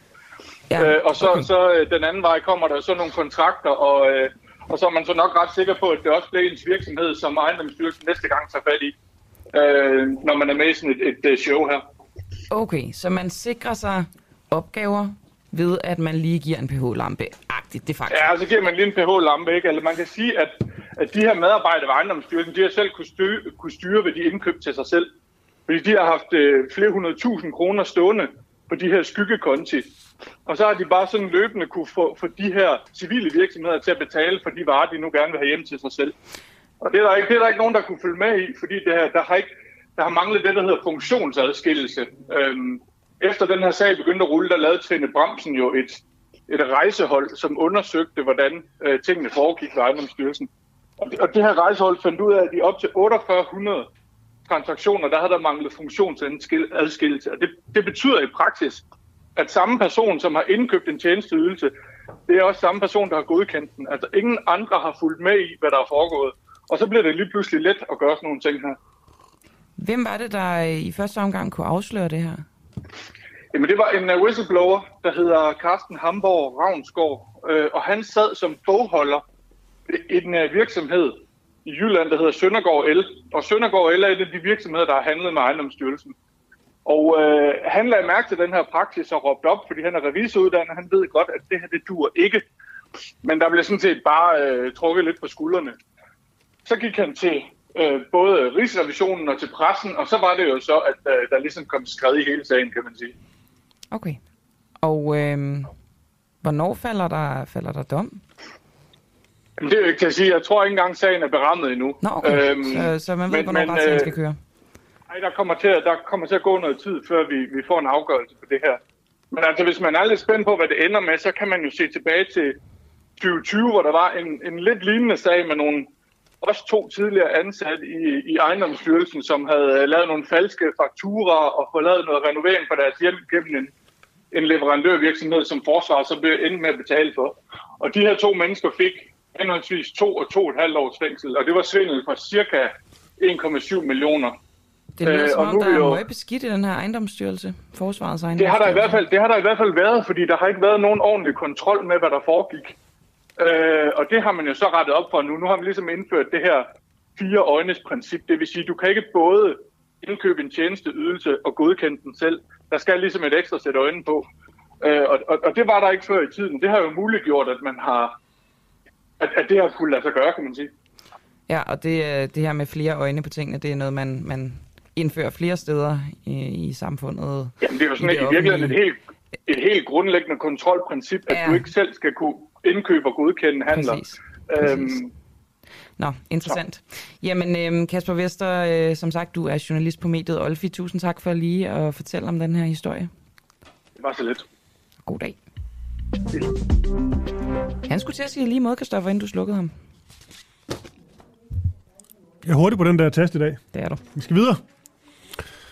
I går der blev der, som vi har nævnt et par gange her til morgen, men det er også en stor vigtig historie, konstateret tre lækager på Nord Stream gasledningerne ud for Bornholm. Blev du egentlig bange, da du hørte det, Kristoffer? Fordi det var der flere af mine bekendte, der gjorde, der var sådan, oh shit. Nej, det gjorde jeg egentlig ikke. Men Jeg ved, om lytterne altså, blev I nervøse, da I, øh, da I hørte den her nyhed i går? Jeg blev heller ikke rigtig nervøs, især ikke, da jeg hørte, det ikke var i dansk øh, farvand. jeg blev en lille smule nervøs ved, enten var det EB eller BT, som havde en eller anden udtalelse med øh, noget med noget 3. verdenskrig. Og det bliver altid, hver gang der står det, så bliver jeg sådan lidt, og så ser man et eller andet billede af noget eksplosion og hav. Ikke så rart. Undskyld, jeg afbrød dig. Nej, nej, det er fint. Men øhm, ja, der kørte jo de her speku- spekulationer dagen igennem øh, i går, om hvorvidt der var tale om et sabotageangreb fra russisk side, øh, eller ej. Statsminister Mette Frederiksen nu været ude og sige, at... Øh, lad os lige høre klippet. Prøv at høre. Hun sagde, hun sagde der, bare til at det med. Myndighederne har siden lækagerne blev konstateret arbejdet intenst på at afdække situationen. Og det er nu myndighedernes klare vurdering, at der er tale om bevidste handlinger. Der er ikke tale om uheld. Ja, det var jo klar tale for vores statsminister Mette Frederiksen. Nu skal vi tale med Peter Viggo Jacobsen. Han er lektor i Institut for Strategi ved Forsvarsakademiet, og så er han også professor ved Center for War Studies ved Syddansk Universitet. Godmorgen, Peter Viggo. Godmorgen. Jeg går ud fra, at du har flere at se til øh, de seneste 24 timer. Ja, også de seneste 24 timer. Ja, det er jo det. Også det. Hvad hedder det? Putin, er det ham, der står bag? Jamen, det ved vi jo ikke noget om, og det, det synes jeg, det er for tidligt at sige noget om. Det er ret klart på det, det vi ved nu, at der er tale om sabotage, og man er begyndt at snakke om, hvorvidt det er gjort med øh, ubåde eller med øh, dykker, eller, øh, så man regner med, at der er tale om eksplosioner, og, og, og, og altså, der er brugt sprængstof. Men, men der er stadigvæk ikke nogen, der, der, der ved, hvem der står bag. Og det er klart, der har været masser af spekulationer om, hvorvidt at det er russerne, men, men indtil videre er der ingen dokumentation, der kan, der kan understøtte det. Vi har en øh, ret kvalificeret lytter, som spørger, og, og han hedder Christoffer Engel, hvorfor skulle Rusland ødelægge sin egen gasledning? Ja, og det er jo præcis... det. Og, og, og det er jo præcis det, der gør, at man jeg ikke synes, det helt ligger lige til højre ben. Øh, fordi når de tidligere ikke har vi sendt gas til os, så har de bare øh, lavet det der med, at ah, der er service eftersyn, og ups, vi mangler nogle reservedele, og de er sådan set øh, ikke til at få skaffet, fordi at Vesten har pålagt sanktioner, så øv, bøv, vi får ikke noget gas. Øh, og derfor så er det jo noget lidt andet at begynde at, at sprænge sine egne ledninger i luften. Men hvis man skal øh, spekulere den vej ud, så er der jo nogen, der tolker det som om, at det er et russisk forsøg på at demonstrere over for Vesten, at hey, vi kan altså også godt finde ud af at sprænge gasledninger i luften, så I skal passe på jeres egne infrastruktur, og tænk nu, hvis vi lukker for det hele, hvad tror I så, der sker med gasprisen? Og hvis man skal sige noget, der, der peger i russisk retning, så er det jo, at der, der er sket en stigning af gasprisen, som følger af det her angreb. Men det er også, øh, altså kan jeg læse mig frem til noget, som, øh, altså så stor er stigningen heller ikke, og det vil også kunne falde igen. Nej, nej. Det, det, det, det, det, det, er helt, det er helt enig. Tænker du ikke, at det er sandsynligt, at det her er en, hvad skal man sige, en trusselshandling fra Ruslands side? Jo, men, men det, der gør, at det er en lille smule mudret, hvis det er en trusselshandling, det er, at hvis man gerne vil uh, bruge trusselsdiplomati, som jeg også har forsket en masse i, så plejer man jo normalt at komme med nogle krav, og man siger også, at man selv har gjort det. Fordi så er det jo svært at se det som en trussel. Altså hvis russerne havde sagt, prøv at nu har I set, hvad I gør, venner, og hvis I ikke holder op med at sende våben til Ukraine, så sprænger vi også uh, Baltic Stream og en række andre uh, ledninger, og så kan I lære det.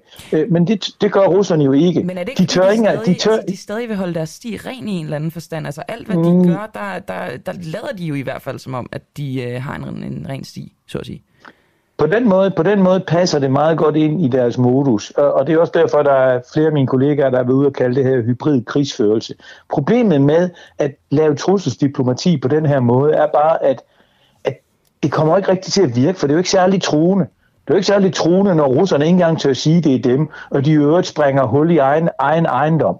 Det er godt nok internationalt fang. Peter Viggo, jeg synes, at øh, altså, Mette Frederiksen tog det relativt alvorligt. Det gjorde det internationale politiske samfund jo også. Jo, men, men det er ikke det, det er jo ikke, jeg, jeg, men det, det de jo går ud og siger, det er, det er alvorligt, når øh, hvad det hedder, gasledninger bliver ødelagt, og det er jo rigtigt.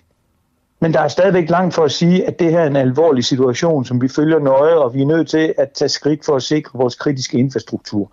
Det, det, det er én ting. Noget andet er at, at, at sige, at det er russerne. Og, og det er jo et ret mudret signal, russerne sender, når de ikke tør sige, at det er dem, der har gjort det, og at der sker mere, flere grimme ting, hvis vi ikke opfører os ordentligt. Så på den måde, så bliver det jo sådan nogle tolkninger, tolkninger, tolkninger, øh, og måske og vis og dokumentation. Og derfor så har det jo ikke den samme effekt. Og det er også derfor, jeg forstår simpelthen ikke dem, der laver en kobling mellem det her og så 3. verdenskrig. Det er der kun for at sælge nogle flere aviser eller skræmme folk unødigt. Det tror jeg, at Christoffer Lind, min medvært, bliver, øh, bliver glad for at høre, Peter Viggo Jacobsen. Øhm, lad os nu sige, at Rusland gik ud og tog øh, ansvaret for den her handling. Hvad vil det have af konsekvenser for dem? Hvordan skulle, altså skulle NATO reagere på det på en måde? Skulle Danmark reagere på det på en måde? Sverige? Jamen altså, det, det, det, man, det man jo bare kan gøre, det er, at man så kan øge sin, sin sikkerhed, og så kan man indføre nogle flere sanktioner, hvis der ellers er flere tilbage. Fordi det giver jo ikke mening, at vi begynder at sprænge deres ledninger i luften. Altså, altså det, det her det handler jo om at forsikre kritisk infrastruktur, og få etableret nogle spilleregler, hvor man ikke, hvor man ikke angriber den slags. Fordi altså, det, det kommer jo alle, alle til skade i, i sidste øjeblik. Og, og vi kunne jo også sagtens begynde at, øh, at bombe russiske øh, at, olieboreplatforme i Arktis og forskellige andre ting. Altså russerne er også selv utrolig sårbare over for den her slags ting. Og, og derfor det er jo nok også en af grundene til, at de ikke, øh, hvis det er dem, ønsker at sige, at de har gjort det, fordi det åbner en ladeport for, at vi kan begynde at gøre ting og sager. Jamen, altså et konkret eksempel, konkret eksempel, der er kun en jernbane, der fører op til et jernbanespor, der fører op til Kolahaløen, hvor russiske har sin nordflåde, som er utrolig vigtig, fordi det er alle de skibe og ubåde, der har atombomber ombord. Øh, den kunne man jo også sagtens ødelagt. Det er relativt nemt for nogen at snige sig ind over grænsen fra Finland, sprænge den der, øh, hvad det, hed, det her spor i luften, og så vil russerne pludselig ikke rigtig kunne få forsyninger frem til, til den base. Så derfor så er det noget rigtig, rigtig dumt noget at begynde på det her. Men vil, vil Danmark og, og NATO begynde på det? Ikke i den nuværende situation, men, Men hvis, hvis tingene, tingene, for spidser, vil, vil vi så begynde på den slags og slå tilbage på den måde? Det har jeg umiddelbart svært ved at forestille sig. Man, man kunne godt forestille sig, at der var nogen i Ukraine, der ville begynde at ødelægge ledninger eller forskellige andre ting. Det åbner bare for en helt anden spilleplade i forhold til, hvad man kan tillade sig i pressede situationer. Øh, og derfor så er, det, så er det udgangspunktet lidt dumt at gøre, og det er også derfor, at hvis det virkelig er russerne, der har gjort det her, ja, så, så, så kan man godt sige, at ud fra det perspektiv giver det mening ikke at vi tager, uh, tager ansvaret. Men hvis det er et forsøg på at lægge ekstra pres på, på de lande, som gerne vil fortsætte med den militære støtte, så som de baltiske lande, øh, Polen og USA, så tror jeg ikke på, at det har nogen som helst effekt. Jeg begyndte at øh, sidde og læse lidt på NATO's øh, artikel 5 og 6 og så videre i forhold til det her Ja. med, hvad er en krigshandling? Ja. Øhm, nu skete det jo så i international farvand. Havde det nu sket i dansk farvand, ville man så anse det her som en krigshandling, altså at der bliver sprunget et par huller? Ikke for at Det er bagatellisere det, rigtigt. men, men, men altså... Nej, nej, nej, nej, men, nej, nej du, jeg hører, hvad du siger, og, og, og du har jo ret den vej rundt. Altså det, man skal forstå, at der er, der er noget jura omkring det her, og det er der, hvor man er på helt sikker grund. Det er, hvis der taler om et regulært militært angreb, hvor man kan se, kan se, at det er en russisk flyvemaskine, eller en russisk kampvogn, eller nogle russiske soldater, der har gået ind over en grænse og skudt til højre og venstre. Så er det en klar overtrædelse af det, vi kalder artikel 5, og det, som skal udløse en, en, en krig. Men når vi kommer over i det, som vi kalder hybridkrigsførelse øh, eller cyberangreb, ja, så begynder det at blive meget mudret, fordi det har man faktisk ikke nogen regler for rigtigt, og det kan man ikke helt blive enige om. Og så bliver det lynhurtigt. Så går det fra at være en jurasnak til at blive politik. Og der er det, de andre lande med jo sætte, sætte sig ned og se på. Gider vi øh, dø, fordi at der er lavet huller i en gasledning i Danmark? Nej, det gør de nok ikke. Og så bliver man bange for de russiske atomvåben, og så sker der ikke en gælde. Det er jo præcis den samme årsag til, at vi ikke ønsker at hjælpe Ukraine direkte med soldater og, og, og, og hvad det er andre ting, fordi vi ikke ønsker at komme i direkte krig med russerne. Og det har amerikanerne jo også sagt direkte, at den, øh, den, den vinkel, de har på den her krig, det er, vi skal ikke gå direkte efter Putin, vi skal ikke angribe Rusland direkte, for vi gider ikke udsættes for russiske atomangreb. Og derfor så vil, vil svaret ned fra NATO, hvis Danmark tog det her op som en artikel ting, øh, artikel 5 ting været rungende nej. Også selvom det havde været et angreb på en, øh, en, en rørledning, der måske havde, havde, havde stået på Bornholm. Ikke? Altså, der tror jeg simpelthen, at medmindre man var utrolig sikker, så vil man sige, at vi ved ikke noget, derfor vil vi ikke gøre noget, for vi vil ikke krig med Rusland. Selvfølgelig vil de ikke formulere det sådan, men det vil blive resultatet af processen. Tusind tak for det, Peter Viggo Jacobsen. Selv tak.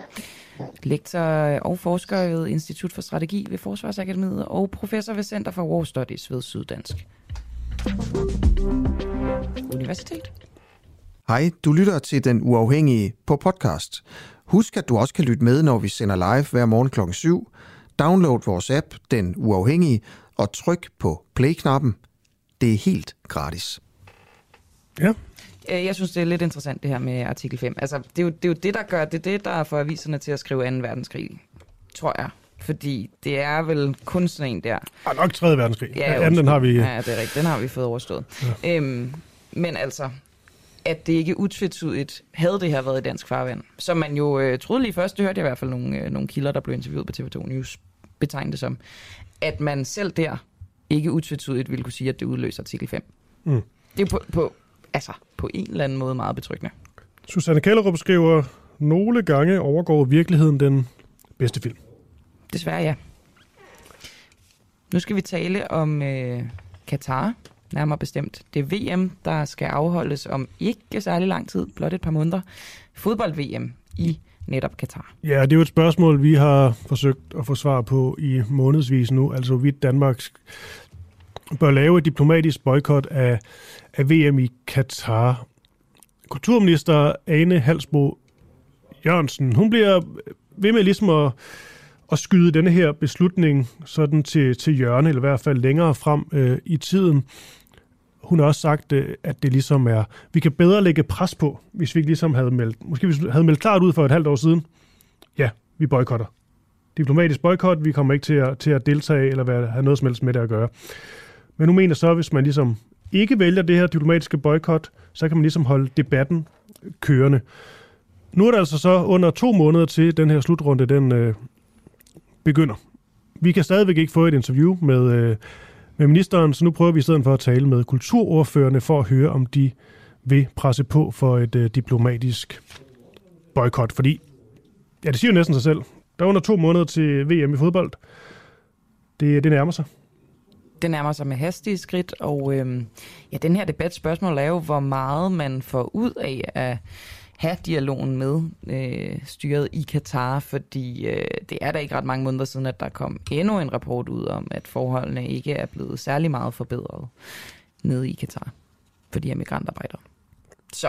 Nej, nej, så, øh, så, prøver man ofte sådan nogle symbolske ting i stedet for. Nu skal jeg se, at de skal have, mange af landsholdene skal have sådan en regnbueflag på, på, på ærmet. Ja, og jeg ved ikke, om du bemærkede det, Christoffer, men da landsholdet spillede imod Kroatien, så havde de sorte trøjer på, i hvert fald meget mørke trøjer på. Hvad tænkte du om det? Jeg fandt så ud af senere, at det var et eller andet symbolsk gejl. Ja, det er en del af det her, fordi det har DBU jo lovet. Det er så dumt. Dansk ja. Boldspilsunion har lovet, at de vil komme med flere aktivistiske tiltag, og der er de her sorte trøjer altså et af dem. Og jeg må bare sige, øh, i, i, altså, jeg sad bare og tænkte, nå Christian Stadil, nu har du designet et eller andet, der er sort, det er da ikke særlig dansk. Jeg, jeg havde svært ved at tolke det som et signal til det katariske styre. Jeg havde svært ved at tolke det som et aktivistisk tiltag. Og en ting er- bare, ja, ja, og en er ting et er- aktivistisk tiltag, hvis man ikke kan gennemskue, at det er det, det er. Det er det. For en ting er, at de her symbolske handlinger har de Altså, hjælper de noget som helst? Det er et spørgsmål, man kan stille. Noget andet er, når de så ligesom er sådan skjult lidt, og du sådan skal finde budskabet, grave det frem, hvem er det så i alverden, du gør det for? Er det egentlig bare for, du, de du gerne selv så sige, du har gjort et eller andet, eller er det måske allermest bare godt for hummel? Ja, præcis. Nå, nu kommer vi ud af en tangent, og Søren ja, det er, fordi, jeg er, sur, er faktisk med os. Ja, det er fordi, jeg er blevet sur på alle. Okay, hvad, hvad, angår, hvad angår den her sag. Men ikke på Søren Søndergaard, tror jeg. Godmorgen, Søren. Godmorgen. Det får vi se. det, det får vi se her. Ej, nu skal vi nok komme i godt humør. Du er kultur-, udenrigs- og idrætsordfører for, øhm, for Enhedslisten. Enheds, ja. ja. Og Enhedslisten har siden Katar blev valgt som øh, værtsnation kæmpet for ikke kun et diplomatisk boykot, men altså et fuldstændig boykot af slutrunden. Jeg vil gerne starte ja. med at høre, om øh, I står fast på, øh, på det. Ja, altså det står vi jo i princippet fast på indtil øh, den dag, øh, det åbner, men det er klart, altså det bliver jo selvfølgelig hen ad vejen mere og mere urealistisk at opnå. Altså Katar fik øh, mesterskaberne, var det i 2010, det er 12 år siden, øh, og vi har rejst over for skiftende regeringer i 12 år, at nu skulle de altså prøve at tage kontakt til andre lande med henblik på at etablere sådan en total boykot. Øh, men intet er sket. Hvis man havde gjort det og havde fået bare nogle få lande med, så ville det jo have betydet, at hele prisen ved øh, altså øh, tv-selskabernes pris for det i Katar og hele at hele stævnet var blevet devalueret, og der ville, altså, det ville måske kunne have ført til, at det var blevet flyttet. Øh, og, og hvis ikke, at det var lykkedes, ja, så havde vi i hvert fald gjort forsøget. Men mm. man har, Danmark har ikke gjort forsøget, og nu står vi der, hvor der er nogle få måneder til, at mesterskaberne skal løbe af staten, og så er det selvfølgelig klart, ja, så er det jo ikke særlig realistisk, øh, at, øh, at, øh, at det kan nås nu. Så, så vi betaler jo prisen for 12 års forsømmelser. Ikke? Men ja, så er der jo sikkert nogen, der vil så sige, øh, det her totale boykot, så nogen, der ville have ondt af for eksempel vores, øh, hvilket vi også forstår, altså vores danske fodboldspillere, der jo nogen er blevet øh, nationens øh, darlings de, de, her, de her år, at de så skal kvalificeres til en slutrund, og så på grund af noget politisk får de ikke lov til at, at deltage. Og der kan man vel også se bare lidt tilbage i tiden, det er ikke ret længe siden, at der blev afholdt en slutrunde i Rusland eksempelvis, og der, øh, der deltog vi da gerne. Altså, kan det ikke hurtigt blive sådan en lille smule hyggelig det her, hvis man taler om det her totale boykot af Katar, fordi så skal man vel til at boykotte rigtig mange ting og sager. Nej, men altså, nu var ideen jo netop også ved at tage det op, før der var nogen, der havde kvalificeret sig, at, at det element ikke kom ind. Ikke? Altså, det var jo noget, der skulle være besluttet tidligere, og formålet var jo at få, at, at hvis tilstrækkeligt mange gik med, så skulle man få mesterskaberne flyttet. Og ikke et spørgsmål, om der ikke skal spille fodbold, men at de skulle flyttes. Og så kommer det andet spørgsmål, du rejser. Jamen, øh, hvor kan man så egentlig holde det? Og der er der altså så bare det særlige ved Katar, ud over den Øh, korruption, der blev brugt til, at de fik mesterskaberne, som så bliver belønnet ved, at de også får lov at gennemføre dem, øh, så, så er der altså også det ved det, at selve de stadions, man skal spille på, er bygget øh, af folk, der... Øh, altså, man skal så at sige øh, spille ovenpå øh, skeletterne af folk og ovenpå græs, som er ved med, med blod fra, fra folk, der har arbejdet der. Altså, det er en særlig detalje, som jo så er så Øh, Øh, hvad skal vi sige, absurd, at det her går et skridt ud over, hvad vi normalt ser, fordi det er jo rigtigt, der er jo masservis af autoritære regimer i verden, der er masservis af diktaturer, Rusland er jo et eksempel, Kina er et andet, der er masservis af undertrykkelse, hvor kan man spille det, men, men der er lige en ekstra begrundelse her, som, som kunne være anledning til, at man sagde, her går i hvert fald en grænse. Okay, men lad os så øh, have fokus på det her øh, mulige diplomatiske boykot, for det er jo der, vi, vi står lige nu. Altså, mm, det totale mm. boykot, det er slet ikke i nærheden af at komme til at ske. Altså, det løber kørt. Men i forhold til et øh, mm. diplomatisk boykot, er det, altså, har du nogen holdning til, om det er det rigtige at gøre, eller om så bare måske skulle gøre, som en halsbro lige nu taler om, og ligesom holde debatten kørende og ikke tage, tage stilling på den måde, måske lægge pres på på en anden måde. Altså, hvor, hvor står du og enhedslisten der? Altså, vi står der, når, når, når nu vi er tilbage med nogle dårlige alternativer, fordi der ikke blev handlet i tide, så må man jo gøre det mindst dårlige. Og hvad er så det mindst dårlige? Ja, det mindst dårlige, det er det, der skaber mest opmærksomhed. Altså, det er det, der øh, får budskabet bedst ud til verden om, at der er en protest mod det, der foregår i Katar, og mod den måde, man behandler folk på i Katar. Og hvad, hvad, og hvad er det? Der vil jeg sige, øh, en, en diplomatisk boykot kan være det, hvis der er mange, der gør det, og hvis man formår at få budskabet ud, hvorfor man bliver væk. Men hvis det bliver som i Kina, hvor man bare blev væk, og så kom det til at hedde sig, det var fordi, de var bange for corona, så er det jo ikke særlig effektivt. Og, og det vil sige, kan man øh, finde en måde, hvor man, hvor man tager der ned og laver et eller andet, der gør, at det bliver bemærket øh, over hele verden, så vil det jo også være fint. Altså at man så at sige stjæler begivenheden mm. fra Katar og ikke gør det til greenwashing. Hvad ved jeg? Altså kulturministeren lænker sig til målet på banen, ikke? Eller øh, altså you name it. Øh, der er mine muligheder for at bare komme med de konkrete forslag til Frans. Jeg kender ikke programmet, jeg aner ikke, hvad, hvad hun skal deltage i. Jeg aner ikke, hvad hendes konkrete muligheder er dernede. Men vores råd til regeringen, det er, at I er nødt til at gøre noget, der kan ses som er markant og som folk opdager ikke bare i Danmark og i Katar, men i hele verden. Okay. Er du egentlig selv sådan en, øh, en fodboldmand? 100 procent. Ah, 110 procent. Jeg skal ikke underdrive, ja. når man er i radioen. Nej, nej, jeg, jeg, jeg elsker også, øh, også fodbold og landsholdsfodbold mere end noget andet. Um, altså, jeg skal... Ah, jeg kan, nu, jeg kan nu være med til det hele. Så. Ja, jeg, jeg, skal, jeg skal, se, øh, jeg skal se, se kampene i Katar. Også selvom jeg er principielt ja, det... imod at blive afholdt der. Hvad med dig? Ja, men det gør, det gør jeg også. Altså, det, jeg mener... Så altså, du det, det jo, øh... kan man sige. Det gør Christoffer også. Jeg skal ikke se dem. Så jeg er helt heldig, helt op på en høj hest. Det er fordi, du er ligeglad. Jamen, det... Nej, det jo, er men, det ikke. Men det, nej, nej, men det er fint, hvis man... Altså, jamen, det har jeg... Altså, det, det er jo det valg, man selv, selv må gøre.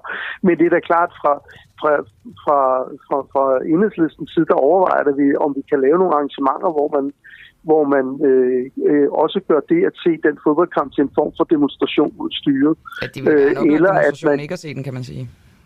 Plus jo, jo, det og det, ligesom, altså, det vil det, bidrage det, til, det, der, at, at det ikke vil blive en succes. Det er der bare ikke så mange, der opdager. Qatar, hvis der var mindre seere. Så hvorfor støtter I det ikke på den måde? Det er meget oplagt. Nej, det, det er der ikke så mange, der opdager, at, at du ikke ser det. Hvis I laver et arrangement? Eller at... Eller hvis jo, vi alle sammen blev... gjorde det. Altså, det er jo det samme argument for, at man ikke skal stemme ja. til et folketingsvalg. Sådan kan man jo ikke sige det. Jo, jo, altså det er klart, at, at hvis, man, hvis det var realistisk at forestille sig, at man kunne organisere, at ingen mennesker i verden så verdensmesterskaberne, øh, eller kun 10 procent eller sådan noget. Jeg anser det bare for at være urealistisk. Mm. Øh, men man kan benytte øh, det, at man holder øh, dem der. Det har vi jo øvrigt gjort ved andre steder, hvor det var noget lignende, at man så for eksempel holder nogle informationsmøder i samme øh, åndret, hvor man, hvor man øh, orienterer om, hvad der foregår, og gør folk klogere på, hvad der foregår, og hvor alvorligt det er. Fordi det her handler jo ikke bare om fodbold. Det handler jo også om, at var det ikke forleden dag, at øh, vores udenrigsminister sad og havde et møde med en repræsentant fra Katar, øh, og, og, og udvekslede synspunkter med ham øh, med henblik på at få noget mere øh, gas. Altså øh, øh, danske handelsdelegationer, hvad som helst. Altså forholdet til Katar er jo meget mere end fodbold, og der har vi behov for også at få en offentlig opinion, som siger fra over for det, så kan man udnytte det til at, at, øh, at øh, øge folks forståelse for, hvad der foregår. Så synes jeg også, det er en udmærket... Øh... Alright. Søren øh, Søndergaard, kultur-, udenrigs- og idrætsordfører for Enhedslisten. Øh, tak fordi du var med her. Og egentlig også, øh, også tak fordi, at du, øh, du indrømmer, at du skal se kampene, for det vil være nemmere at sige det andet. Det kan jeg meget godt lide.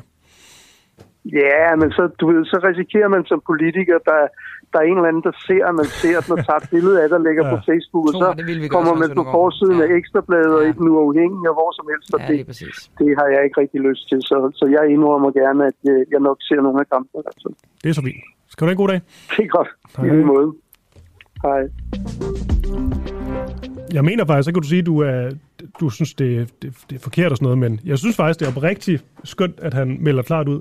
For der er så mange inde på det skide medie Twitter, der skriver løs om det der med boykot, og så hvis en skriver det, så hele kommentarfeltet, det er folk, der heller ikke skal se en eneste kamp. Og jeg har sådan lidt, hvis Danmark står i en semifinal, og de går op i fodbold, så kommer de til at se den kamp. Det er så nemt at skrive, men ikke gør det. Nå, ja, ja, det er da ikke så nemt at lade være, kan man sige. Nej, nej, men det er bare det, jeg tror ikke på, folk lader være. Det er så nemt at sige nu. Det er så nemt at sige nu. Og så starter showet, og så... Ej, jeg, jeg kigger sgu lige lidt. Ja, ja, det er selvfølgelig rigtigt. Men det er jo heller ikke sjovt at se, hvis man ikke ser det sammen med andre. Hvis man så har sagt til alle, at man ikke vil se den, så er det måske lidt svært at se det sammen med andre. Anyways. Det er heller ikke, fordi jeg er så heldig. Jeg vil bare gerne drille Søren Søndergaard lidt. Det ved jeg godt, det er også sjovt. Men jeg skal heller ikke se det, og det kommer jeg heller ikke til, selvom du ikke tror på mig. Det er ligegyldigt. Nu har vi klaret Så er det, fordi du ikke går op i fodbold. Alle, der går op i fodbold, skal se det, og sådan er det. Ej, nu, nu bliver jeg oprigtig irriteret på dig, Christoffer Lind. Det må du meget gerne være. Hvorfor? Godmorgen, Clara Vind. Godmorgen. Du har været i, øh, i Publicistklubben. Det lyder super fancy. Ja. Øh, du var til et arrangement, som, øh, hvor journalisterne, de journalister, der har afdækket de krænkelser, der er foregået i deres pigekor, skulle fortælle om, hvordan de havde gjort det. Og så skete der noget. Ja, altså det var jo et oplæg øh, fra de to journalister, der ligesom gik bag om historien og fortalte om alt fra øh, kildehåndtering, altså bare egentlig deres arbejde, hvordan man laver sådan en form for afsløring, hvordan man håndterer kilderne. Øhm, og der havde jo været lidt øh, ude før det, øh, om at Michael Bøjsen skulle have deltaget i det her paneldebat, og at han det så blev trukket tilbage. Øh, jeg kunne forstå i går, der så havde været nogle misforståelser, men øh, jeg tror ikke, at de havde regnet med, øh, at Michael Bøjsen, hans kone, og flere af der kendte Michael Bøjsen og var direkte tilknyttet til ham, var med, fordi jeg tror ikke, der var nogen overraskelse i, at Michael Bøjsen sad der. Men øh, efter en 50 minutter øh, oplæg, øh, meget, meget interessant for de her journalister, så er der spørgerunde, og øh, den første kvinde, der får ordet, hun kalder, øh, starter med at sige, at det her det er en artikel, der er fyldt med, den er fyldt øh, med følelsesladet sladder og manipulation. Og det lagde egentlig ret meget stemningen for resten af spørgerunden, som jeg vil sige tog over en time, øh, med ret barsk kritik af næsten alt det arbejde, som journalisterne havde lavet. Øhm, og jeg har egentlig heller ikke så meget lyd med, selvom jeg har optaget det hele, fordi det var meget, meget tekniske, svære spørgsmål. Altså det var, øh, flere af dem havde simpelthen direkte sådan dokumentation, som de kunne læse op fra mails. Øhm, og der blev så tvivl med, hvad, hvornår er det en andenhåndsberetning, og hvad er en andenhåndskilde, og der var også flere, der insinuerede, øh, også Michael Bøjsen, at det her, det skulle simpelthen have været et angreb, der var blevet orkestreret af deres kilder. Altså et form for karaktermord? Ja, at det, at det skulle være nogle kvinder, der havde siddet og set sig sure på, på for eksempel Michael Bøjsen, øh, og dermed havde samlet en gruppe for at få ham ned med nakken. Øh, og ret kort tid, nu skal mikrofonen der lige lidt, ret kort tid efter den her spørgerunde, så kommer Michael Bøjsens øh, kone og, øh, og tager ordet. Og øh, det er jo også lidt usædvanligt, kan man sige. Ja, men jeg vil lige prøve at spille noget af det, hun siger her. Hvis I lige slår den fra der. Bøjsen, og jeg er gift med Michael, jeg har været gift med ham i 18 år, og er mor til to store børn. Øhm, mit øh, private forhold øh, til Michael er, kan man sige, blevet beskrevet indgående i jeres artikler. øh, gennem anden, brug af andenhåndsberetninger, og jeg er blevet brugt som, øh, som løftestang for jeres historie om dr pigekoret Så derfor vil jeg gerne spørge jer, øh, hvilke journalistiske og etiske overvejelser har I gjort jer, og gjorde I dengang, siden I valgte ikke at tage kontakt til mig? Og så øh, hun, hun nævner, øh, fordi i den her artikel, der er jo nogle kvinder, der beskriver, at de har følt et ubehag ved en oplevelse på Island. Øh, og der prøver, øh, eller der fortæller Michael Bøjsens kone så her, at øh, hun synes, det er underligt, at der ikke er blevet taget fat i hende, når der er blevet beskrevet om deres forhold.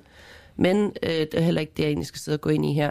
Det, som journalisterne fortæller, er, at de beskriver blot en andens oplevelse, og de har prøvet at øh, interviewe Michael Bøjsen om det. Det prøver de så at forklare, og der kommer så endnu et udbrud af hans kone her. Så er den situation hvor, øh, på Island, hvor at, øh, der er nogen, der giver udtryk for øh, utryghed ved det, der er sket. Øh, som også føler... Så kan ikke for... det. Du kan ikke blive ved med at sige det. Det er simpelthen ikke okay. Det er ikke okay. Vi sidder to mennesker herinde, som ved, der er ingen af jer, der har været hverken inde under vores dyner, eller set, hvornår vi har kysset. Det er simpelthen ikke... Det er præcis det, der jo ikke er okay. Og, og det er bare for at fortælle lidt om, at det her det ligger meget godt stemningen for det her møde, der så endte med at, at ligesom udvikle sig til, til et meget, meget kritisk møde, øh, hvor at både prominente DR-skikkelser og folk, der sagde, at vi er direkte tilknyttet til Michael Bøjsen, havde nogle utroligt tekniske spørgsmål, øh, og der var faktisk ikke en eneste, der rejste op, der ikke var kritisk stillet. Og det, det handlede også en del om... Øh, Michaels parti i forhold til, om man havde tænkt på retssikkerheden og den modtagelse, der vil være for ham, at han vil blive kastet under bussen i den her uh, MeToo-debat. Men Clara, sidder du tilbage med, fordi her har vi så to parter. Vi har de journalister, som altså man må antage, har indhentet en eller anden form for dokumentation, og så er der dem, der stiller sig kritisk over for deres metode og deres dokumentation.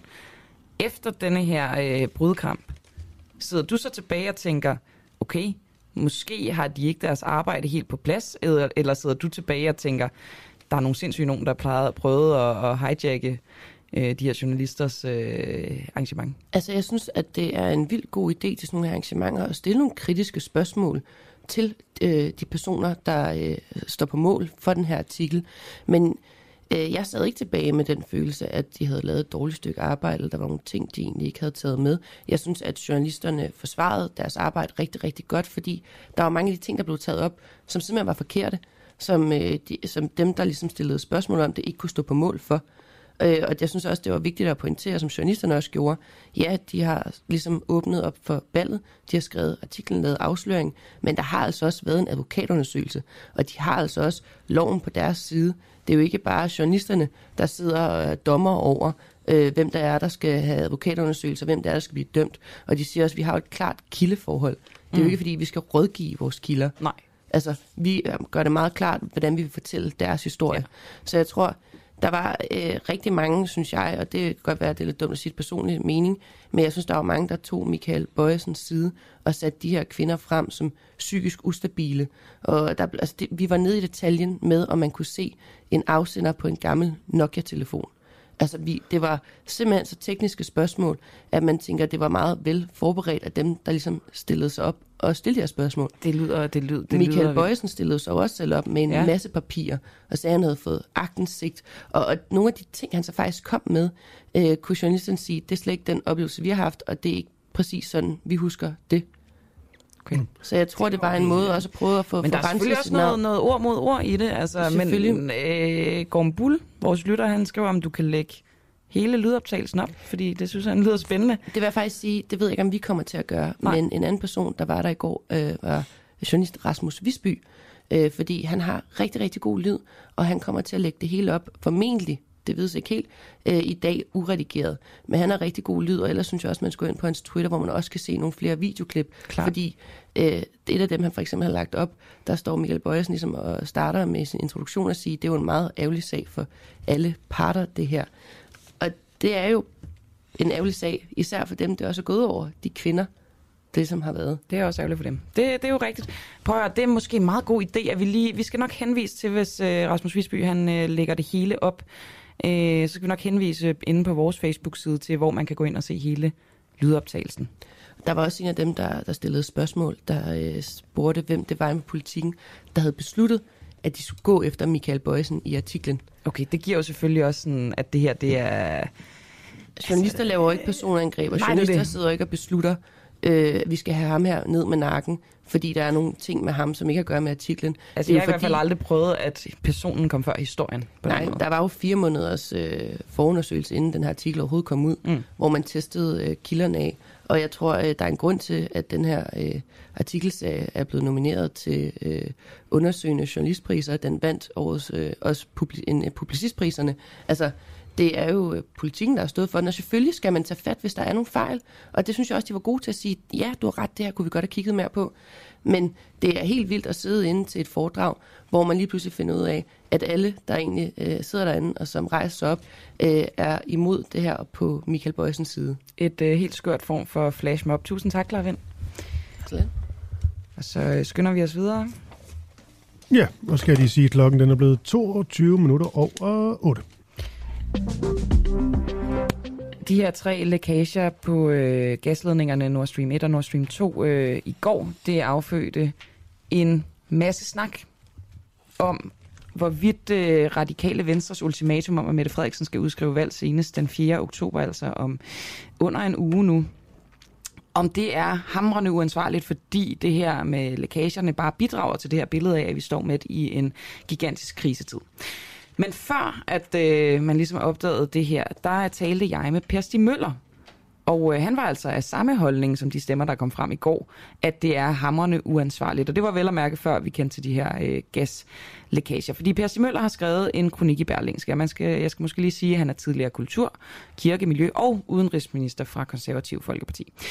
Og i den her kronik, der giver han altså en, øh, en bredside til radikale venstre, og også en mindre bredside til Mette Frederiksen. Og øh, kronikken den handler om ja, det her fremtidsmistillidsvotum, som radikale stillede tilbage i juni måned. Og han mener, at radikale har givet regeringen en gigantisk 20-start på valgkampen, fordi regeringen på den her måde, som radikale har orkestreret det, kan benytte sig af det fulde embedsapparat i deres i godsøjne valgkamp.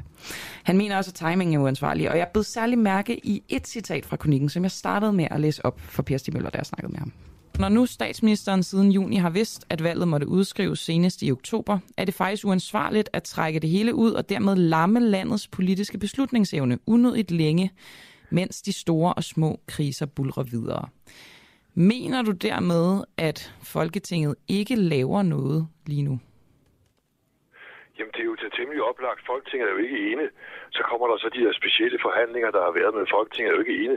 Folketinget er jo først ene fra, først, fra begyndelsen af oktober, det ved en hvert menneske. Og der er det jo sat øh, rimelig smart at have sørget for at få overstået valget, når man ved, det skal komme, i stedet for så at bruge hele oktober til valget, og derefter en del af november til regeringsdannelsen. Det betragter jeg som uansvarligt, for det betyder, at Folketinget, som har sin normale åbning først tirsdag i oktober, simpelthen bliver sat ud af spillet i nogle seks afgørende efterårsuger i europæisk politik, i dansk politik.